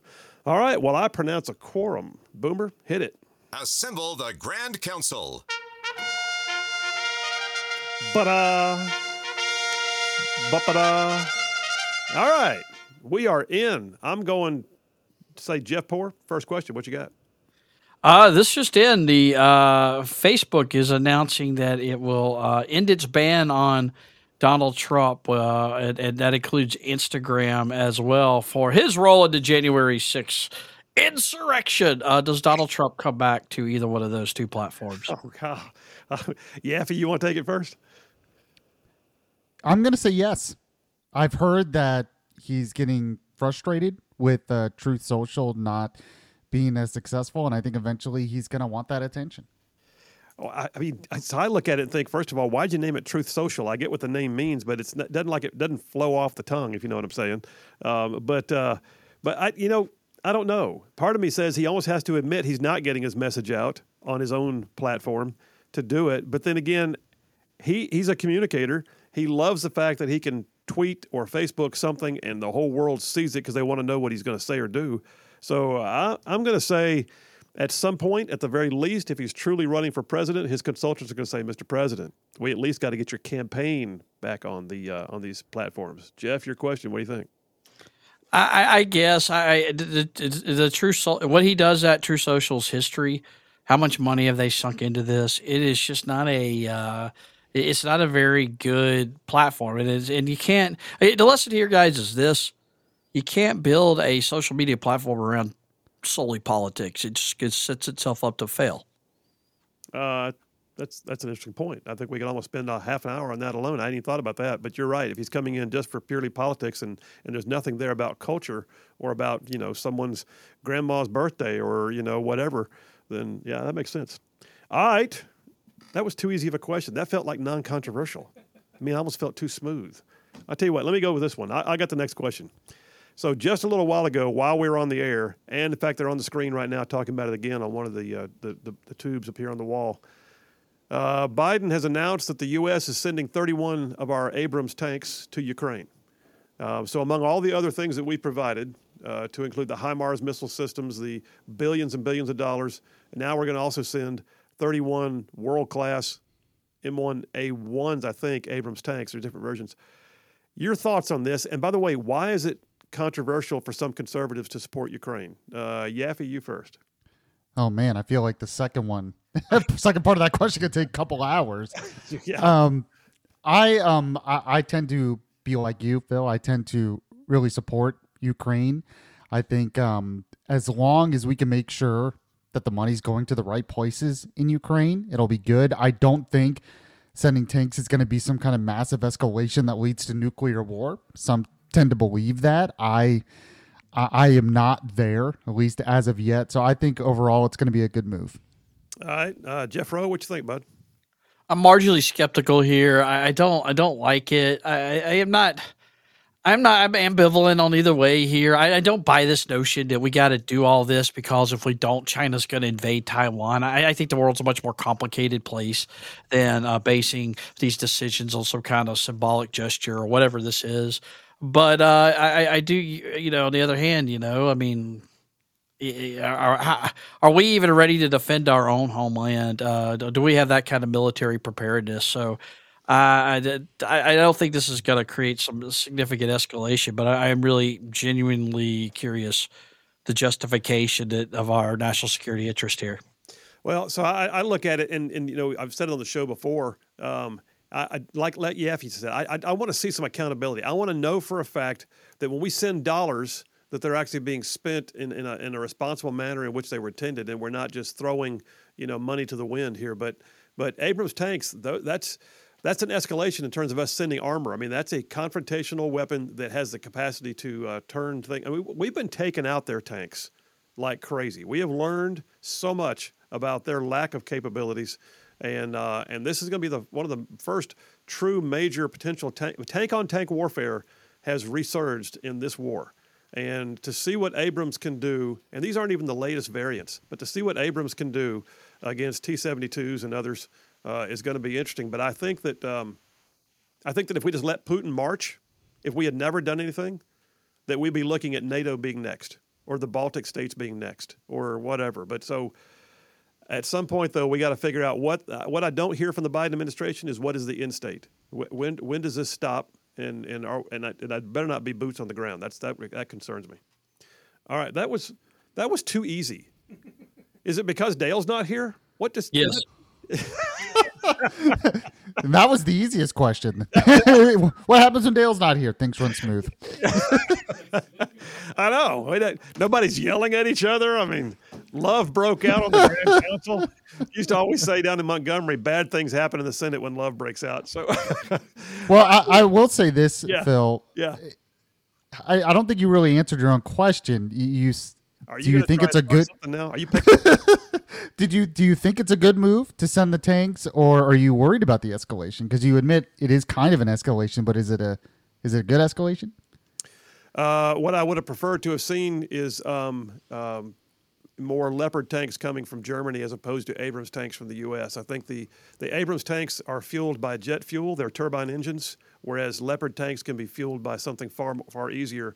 I think we're doing something that is almost symbolic here.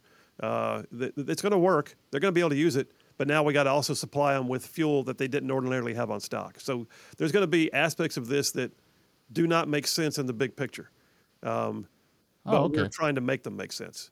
Uh, so I, I, think there's a little bit of symbology here as opposed to true war fighting uh, and good logistics. But uh, so there, how you like that? Yeah. well, uh, one reason I, I really wanted to know is because you obviously know more of the ins and outs, the details when it comes to something like that. So I was honestly like, okay, he he would know, and and you did. You you had some of the details, some thoughts on it. I haven't really heard anywhere else. Well, I'm yes. going to wind up having 15 text messages in a minute that are going to tell me I got it wrong. But all right, Boomer, take us to a break, man. We'll come right back. Round two of the Grand Council coming up. Jeff Poor from FM Talk 1065 and 1819 News, and Yaffee from the Yaffee program on uh, WVNN 770 AM 925 FM out of Huntsville, and me. Y'all stay tuned. We'll be right back.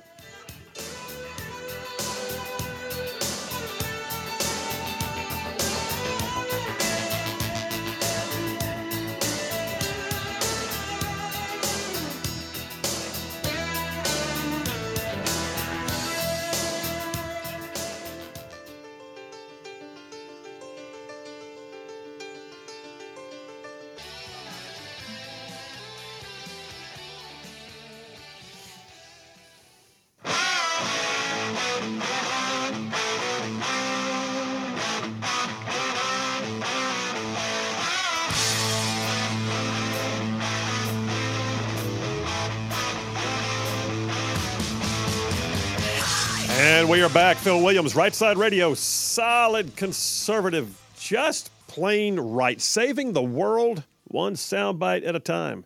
Going back to round two of the Grand Council, we've got uh, Jeff Poor from FM Talk 1065 down on the coast, as well as being the executive editor at 1819 News. And Yaffee from the Yaffee program at WVNN 770 AM 925 FM out of Huntsville. Fellers, round two. Jeff, you got the first question. What you got? Uh, the guys at AL.com are lighting themselves on fire. Uh, Michael Bennet, a U.S. Senator from Colorado, is going to freeze Biden's uh, Pentagon appointees over the Space Command headquarters, supposed to be in Huntsville. What do you make of it? I, uh, uh, I, I, I, I, am very skeptical that this is uh, the, as big of a deal as they're making it out to be. Well, I, I think AL.com can take a flying leap. It's like AL.com never wants the state of Alabama to succeed anyway. Um, but uh, just got an email in my inbox, literally just I saw it during the break, um, and it is uh, from um, Tuberville's office. And I don't know if you saw it yet, Jeff. You probably got it in your inbox too. Yeah, if you may have it. Um, but it literally is addressing AL.com's article uh, from Yaffee's office and pointing out that um, basically the senator ain't sitting still on this. And don't think for a second you can jam this up. I'm, I'm paraphrasing in a big way because it's a pretty robust uh, email. I mean, like they put this thing together. Cody Sargent from the Tuberville's office, and what they basically said was, "Good luck, dude." And um, so yeah, I, I, don't see it happening. I don't think they can, not without uh, creating a firestorm in the Republican-controlled Senate. Uh, Yaffee, what do you think, bud? I have been pretty concerned about Space Command and possibly them trying to change it. I think a lot of this is trying to convince Biden to change his mind on this. It's it's like AL.com and what's going on in Colorado. It's just them themselves trying to say no, no, this is not fair. This is not fair. Hoping Biden will listen and for purely political reasons decide. Oh, all of a sudden, oh, okay, never mind. We're, we're not gonna we're not gonna we're not gonna bring it to Huntsville. But I think there's too many things in the work right now that uh, hopefully it, it's still come to Huntsville. I don't necessarily see that changing anytime soon this is going to be like having to deny that someone is biologically male because they were born that way. I mean, it's, it's, it's, right. It's just, there's no, Jeff, your own question. What are you thinking? Well, I was kind of, you know, uh, wasn't Mo Brooks supposed to be the reason that this was going going away? That, that Mo just didn't play this game very well, and, and Mo was terrible. And uh, you know, every day that Mo Brooks was uh, in, in, Congress or a threat to be a U.S. senator, Space Command was going away. Well, now that Mo Brooks has been dispatched to Buck's pocket, uh, I, I, guess they were wrong about this one. I, I never truly heard much in terms of like official statements on Mo Brooks, but I, will be honest with you. I, I the, the, only way they can, the only way they could possibly jimmy this up, is to find true grounds to overturn all of the prior, you know, uh, r- reports and studies and everything else that have been put together. The the constant reviews they've had to go through. I mean, we've got everything's in place. It's just down well, to the Secretary of the Air Force pulling the trigger, and that's where we are. Well, let me just say this. I was basing this on uh, Kyle Whitmire, who's fighting a world dumb.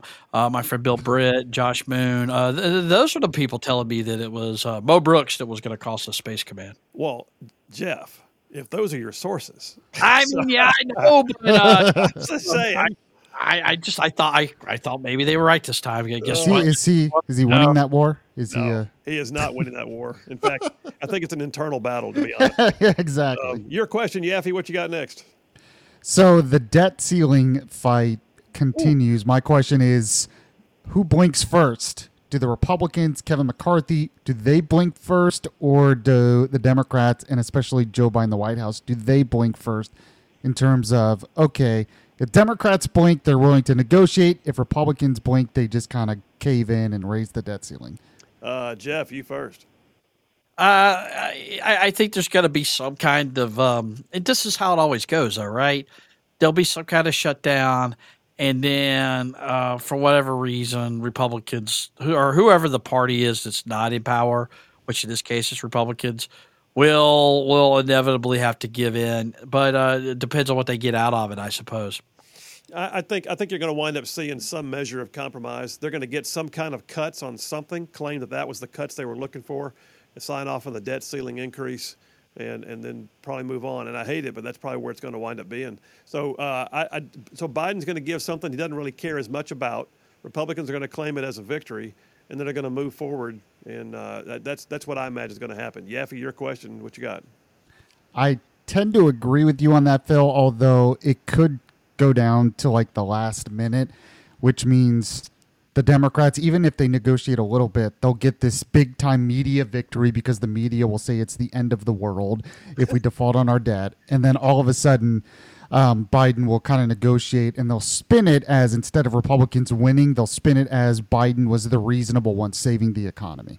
Ah, ah, I, I, I, yeah, I, I think you're there. all, right. all right. Hey, listen, uh, last question of the day, I think. Um, all right. So the whole paper chase, you know, the Biden paper scandals. We got we got documents. I mean, they're they're showing up in sock drawers, and they're you know finding them in the driveway, and they're hanging from trees. Anyway, Biden's got classified documents scattered hither and yon. I heard somebody called him the Johnny Appleseed of classified documents, just scattering them everywhere he goes. Um, that being said, all of a sudden, I think it was yesterday, Mike Pence comes out and says, "Oh, hey, by the way, fellas, I found some classified documents at my house." What is the backstory on this? Why is why did this happen with Pence? Is it because he's just a stand-up guy and he wanted to be there and say, "Look, fellas, I, I'm I'm guilty too. We're all just you know sinners in a sinful world," or is he is there a backstory there, like trying to save Joe Biden or mitigate overall? Somebody explain to me what the backstory is from your perspective, Jeff. You first. I, I think uh, Mike Pence was probably going to sell military secrets to China. Uh, I, I, think you heard it that, first on Right Side Radio. The uh, arch villain of Republican politics, Mike Pence. They called him red-handed. He thought he was going to get away with it, but if it weren't for those meddling guys at the National Archives, he would have. wow, Yaffee, your thoughts? I don't know if I can top that, but um, I tend to think he prob. Some are saying he's doing this to save Biden, but in a way, doesn't it just save Trump more? Because not only did Biden show it, oh, okay, they found some of Biden, so there's no way they're going to prosecute Trump now. Now they find it with Pence, Pence and Biden. There's definitely no way they're going to prosecute Trump over this, but they're probably not going to prosecute anyone. I guess I'll give Mike Pence the benefit of the doubt, though. I don't think it was some kind of grand plan. He probably wanted to get this out of the way ahead of time before his run for president.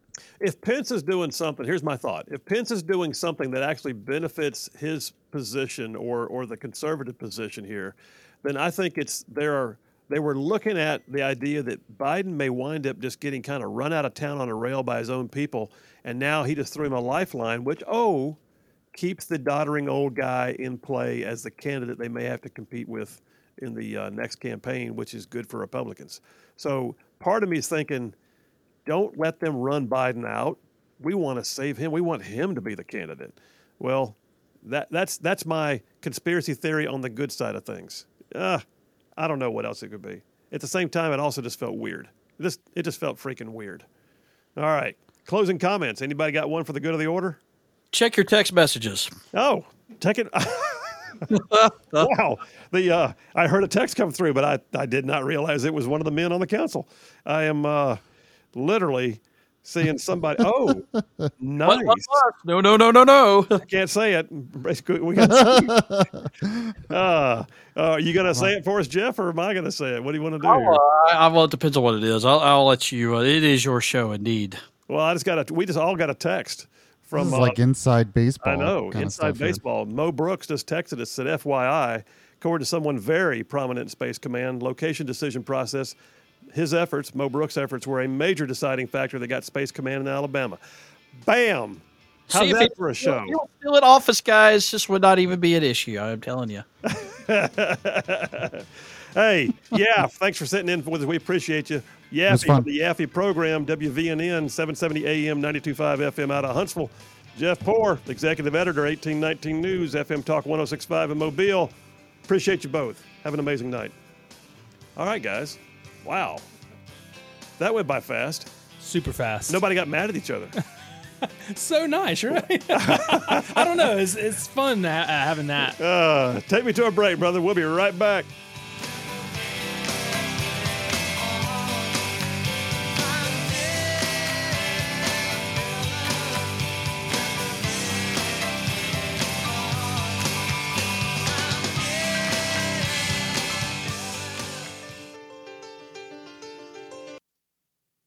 All you right side ruffians out there, you are listening to Right Side Radio, solid conservative, just plain right.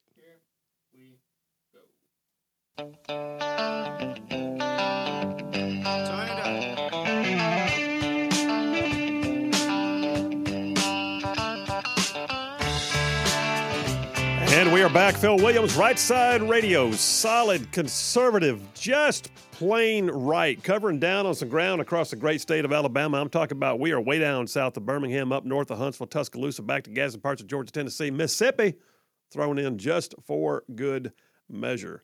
Hey, uh, folks, uh, I got somebody on the phones. Before I go to the phones, though, let me do this. Um, yeah, so Riley and Jackson Law Firm. Riley and Jackson is doing an amazing job at they have been for years at helping people who've been harmed by the negligence of others to to you know be made whole. And so if you're looking for an attorney on the issues that, that, that affect your life, it could be negligence, it could be an, auto accident, a personal injury of some kind. You may be one of those who was at uh, Camp Lejeune uh, uh, between 1953 and 87 exposed to water contaminants. Well, they're working that case. 19 different illnesses related to that water contamination at Camp Lejeune. You may be one of the firefighters or a military individual who used firefighting foam that was exposed to the carcinogenic firefighting foam. Riley and Jackson's working that case also. They're based in Birmingham, but they work statewide and they will assess your situation over the phone. They'll give you a perspective on where you stand, whether you have a potential claim. They won't charge you for the phone call. I know these people personally. I've worked with them on cases, I've worked with them on issues. But they're a solid group of lawyers and they will they will work with you in a personable way. And oh, by the way, when you when you go there, just know this: you don't have to live in Birmingham because they work statewide. Here's their number. I'm going to give it to you right now. You ready? Their number 205 879 5000. That's Riley and Jackson. Do, do tell them you heard about it on the right side. And the number is 205 879 5000. Riley and Jackson. To tell them you heard it on the right side. And no representation made of the quality legal services. Quality legal services are better than some other lawyer down the road doing something else than the legal world. Good enough. I stopped timing you. Okay. Because I lost I lost my I lost my place and I had to go ahead. They're they're not saying they're better than some lawyer down the road, but I am. All right, so there we are. Uh, hey, I got somebody on the phones real quick. Let me go to uh, a friendly neighborhood JTAC from Athens. Are you really a JTAC? Yes, sir, Mr. Williams. How are you doing, Great Uh, American? I'm good, man. Thanks for your uh, thanks for your service. Uh, thanks for calling in uh, close air support when needed. Appreciate you. Good. Uh, I, I had called into you, I think, about this time last year, but it's been a while. I've been faithfully listening, but I just kind of wanted to weigh in on the Mike Pence classified documents Yeah. situation, What if, you got? if you'll indulge me. So, I mean, you've clearly dealt with not just secret, but TS documents. I've done the same, and we've Right. been brought up in that kind of world where we're given training upon training on how to handle it, how to address it, how to carry it, that kind of thing. What we got to remember is that we're dealing with elected officials. Yeah. And because the greater American public elected these officials, they must be granted a security clearance, but they have not been brought up through the same process Hmm. that we have. So while uh, a former sub team member might accidentally post a photo of the inner workings of a sub and gets prosecuted and discharged, our elected officials are not held to that same standard. So I have a hard time getting really spun up about our elected officials who are in a very important position where they can incidentally or intentionally, in some cases, leak national secrets. But I think th- this all kind of brings me to my point on Mike Pence. I think Mike Pence saw the house burning down around him and was like, okay, let me make sure my house is not going to catch fire. Because we're talking about the kind of man that would not meet with a woman without his wife being present. That's true. He wants to absolve himself of any kind of potential uh, issue that can be brought out into the public light. So I think he did a collection of his own personal house and he found stuff. And as much as we want to believe that Mr. Pence is a lightning rod of ultra right doing the right thing, I think what we've got to realize is our elected officials are not held to the same standards some of our military members, our agents. They, honestly, it's all sloppy. I mean, we- we've Yeah. got this stuff coming out with Biden. the previous stuff with Trump and now even Pence, like it, our elected officials need to better understand the kind of documents and intelligence that they are dealing with. Well, And so it's, it's here's universal. here's a I'll, I'll add some commentary. First of all, I agree with you. They did not have the upbringing that those of us who've had to work with classified documents in a much more confined and regimented setting had. But here's the thing: like even when I was in the state legislature in Montgomery, we were required by law to go through mandatory training on ethics and ethics violations and how we can handle our campaign finances. You know, there's all kinds of things out there that that structure even the life of an elected official. So I, I, I got to tell you, I think when they're at that level, especially, and Biden was up there 40 years. I mean, I think Biden has got complacent. I think he got he got entitled. I think Pence may have some of that, but I think Pence was accidental. But I do believe, though, that they know what classifications mean and they understand the gravity of it. They just didn't shepherd themselves well. And but yet they, I, I don't think they ever weren't trained. I think they had to go through mandatory briefings, debriefings, being read on and read off, and uh, so uh, it's a hard call, man. But that's that's where I, I see it going. And I do agree with that. I just I think there's been a history of politicians not being held as accountable as Oh, yeah. military member or U.S. agents. So Oh, yeah. to them, it's like, oops, I kind of messed up. I'll still be fine and get reelected. I totally agree with that, and that that double standard has to stop. Um, Right. All right, JTAC, thanks for calling in again. Don't wait a year, bud. Call in again sooner. All right. I'll I'll try to do so. Thank you, Mr. Williams. You're All a great. American. See you, man. Take care. Um, what a great audience. Uh, so, all right. So, you know what? I'm not even sure I'm going to get to Dipper number three. John from Huntsville is going to give me a C minus for the day, I'm sure. But, uh, but he's already given me grief about my lengthy disclaimer was 4.7 seconds. Yeah, and he also gave Mo Brooks an A plus plus. Did he give Mo Brooks an A plus plus? All right. He did. Mo, you got an A plus plus from John from Huntsville. That's that's big doings. Um, but I, so you know, go back to this thing and and our JTAC friend. By the way, go go look go look up JTAC JTAC and see what that means because that's the heat. But um, I, I I I agree that there's a there's a perhaps a differing level of I don't know how to put it, uh, making it part of the frontal lobe of your thinking when it comes to classifications.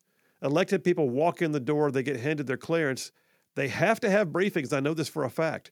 They have to have briefings on what it means to have this intelligence, what it means to have this dossier, what it means to have this classified. They know what it means to have various levels of classification. But I do agree that elected officials too often don't come from the background that says, I get it because I was raised in uniform where basically, you know, it was treasonous if I walked out the door with a document.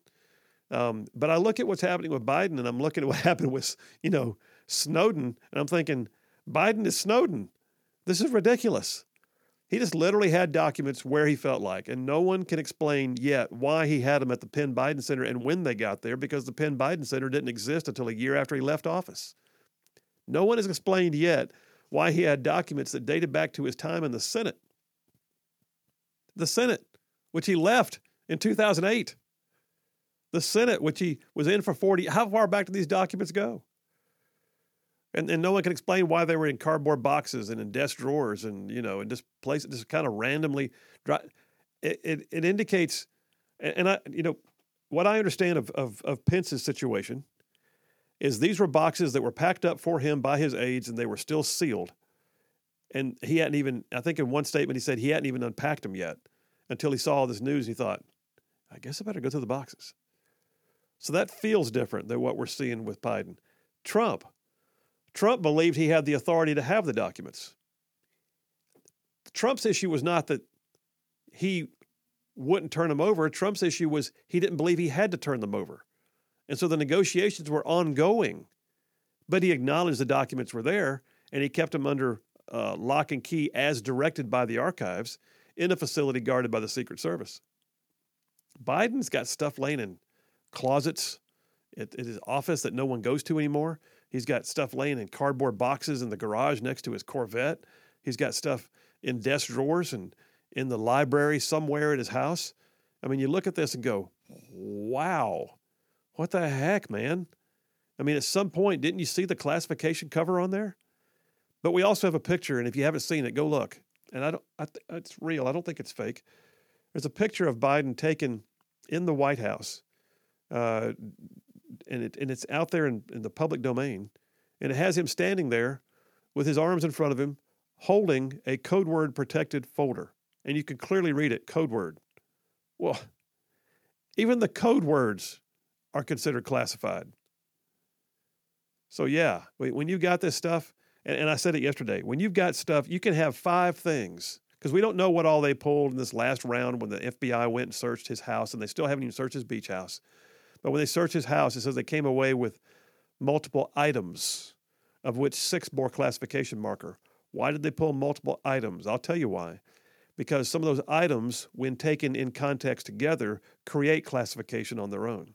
You can have this thing that means nothing, this thing, which is an open source news story, this thing over here, which is someone's personnel record, and then you put all three together, and suddenly you have a classification issue. So, what he probably had, and by the way, the, the highest classification then of the package is the highest classification of that single document that made them classified. So, he may have one email that took five other things and made them a classified package. And we don't know yet. We don't know. But I'm saying when they take items, items, what's an item? What's a dossier? Or it's a box, or it's a file full of stuff, or it's a thumb drive, or whatever. Whatever is on or in or with that that is classified at whatever level, that sets the level for everything else. All right, uh, we're going to take a break right now. By the way, I am getting corrected on. I'm not a tanker. But my recollection was Abrams because I've been stuck behind an Abrams that is burning that turbine and roasting my vehicles. Um, but my recollection was that jet, jet fuel is the is the common. But I'm being told you can fuel them up with cooking oil. I'm like, what? Brian from Huntsville needs to call in and talk to me. All right, Phil Williams, Right Side Radio. We'll be right back.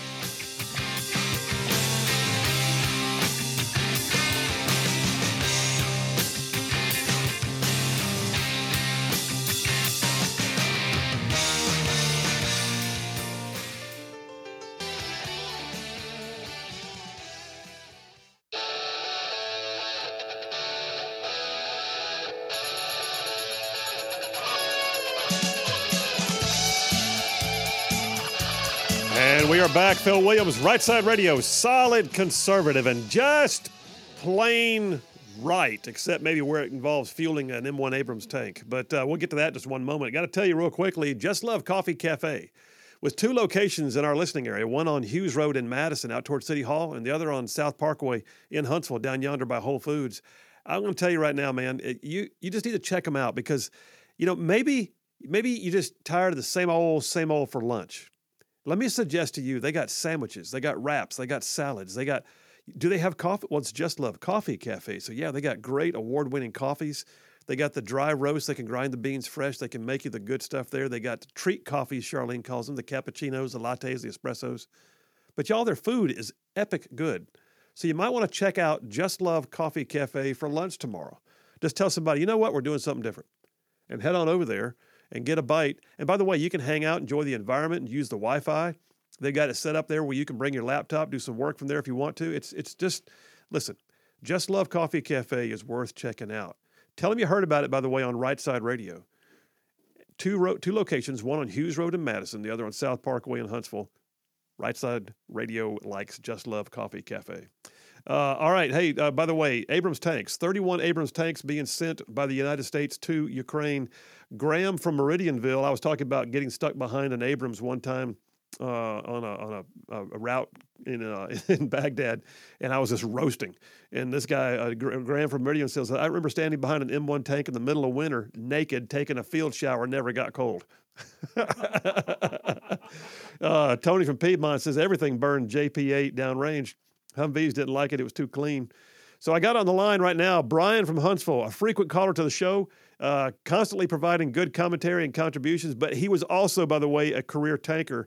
So I need feedback. Brian from Huntsville, set me straight here. What's the deal?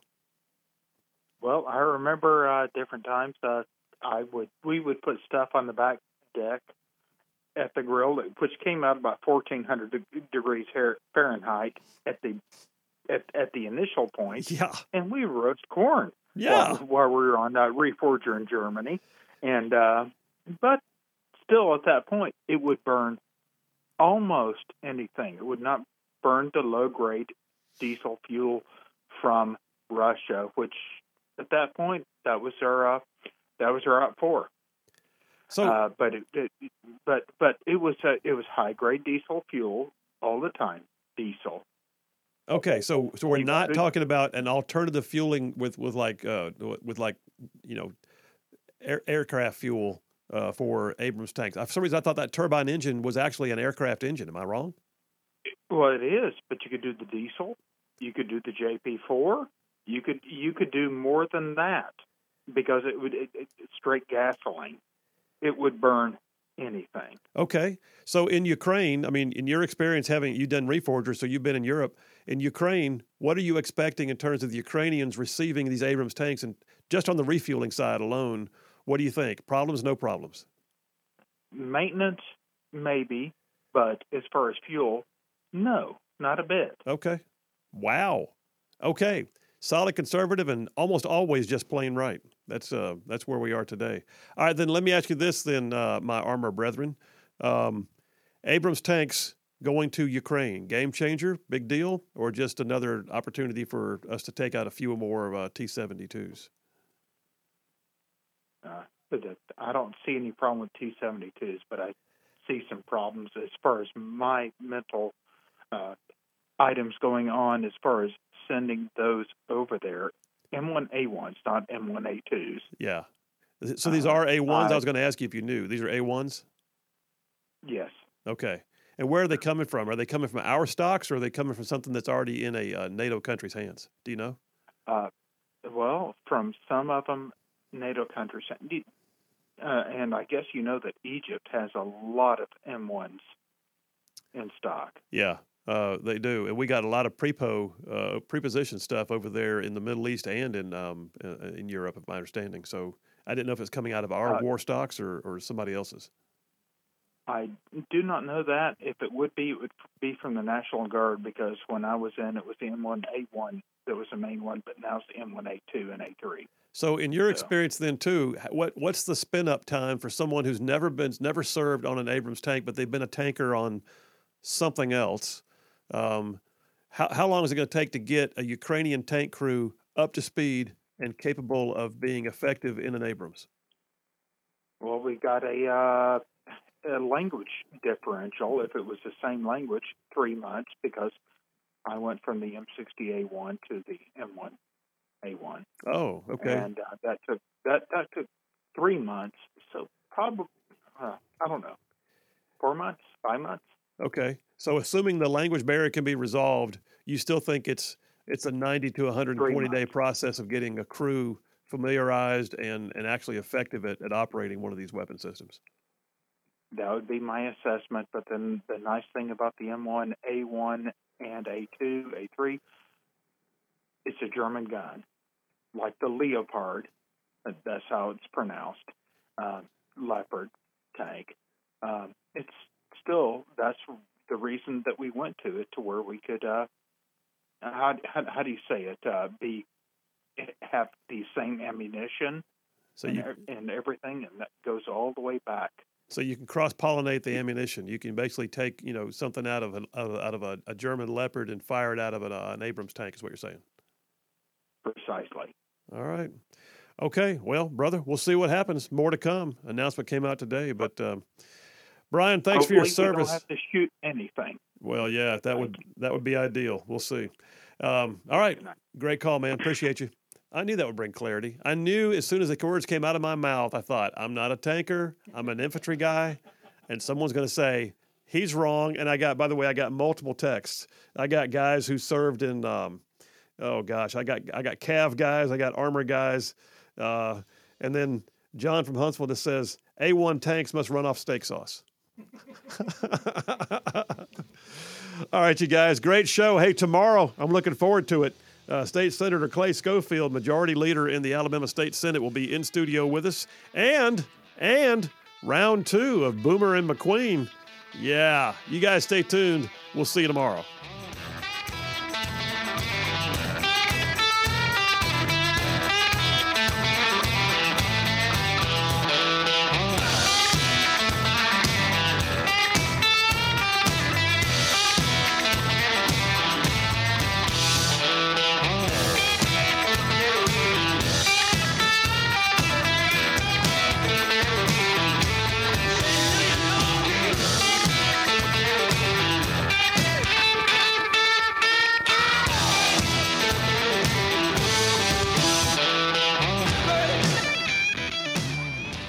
Right side ruffians out there, you are listening to Right Side Radio, solid conservative, just plain right.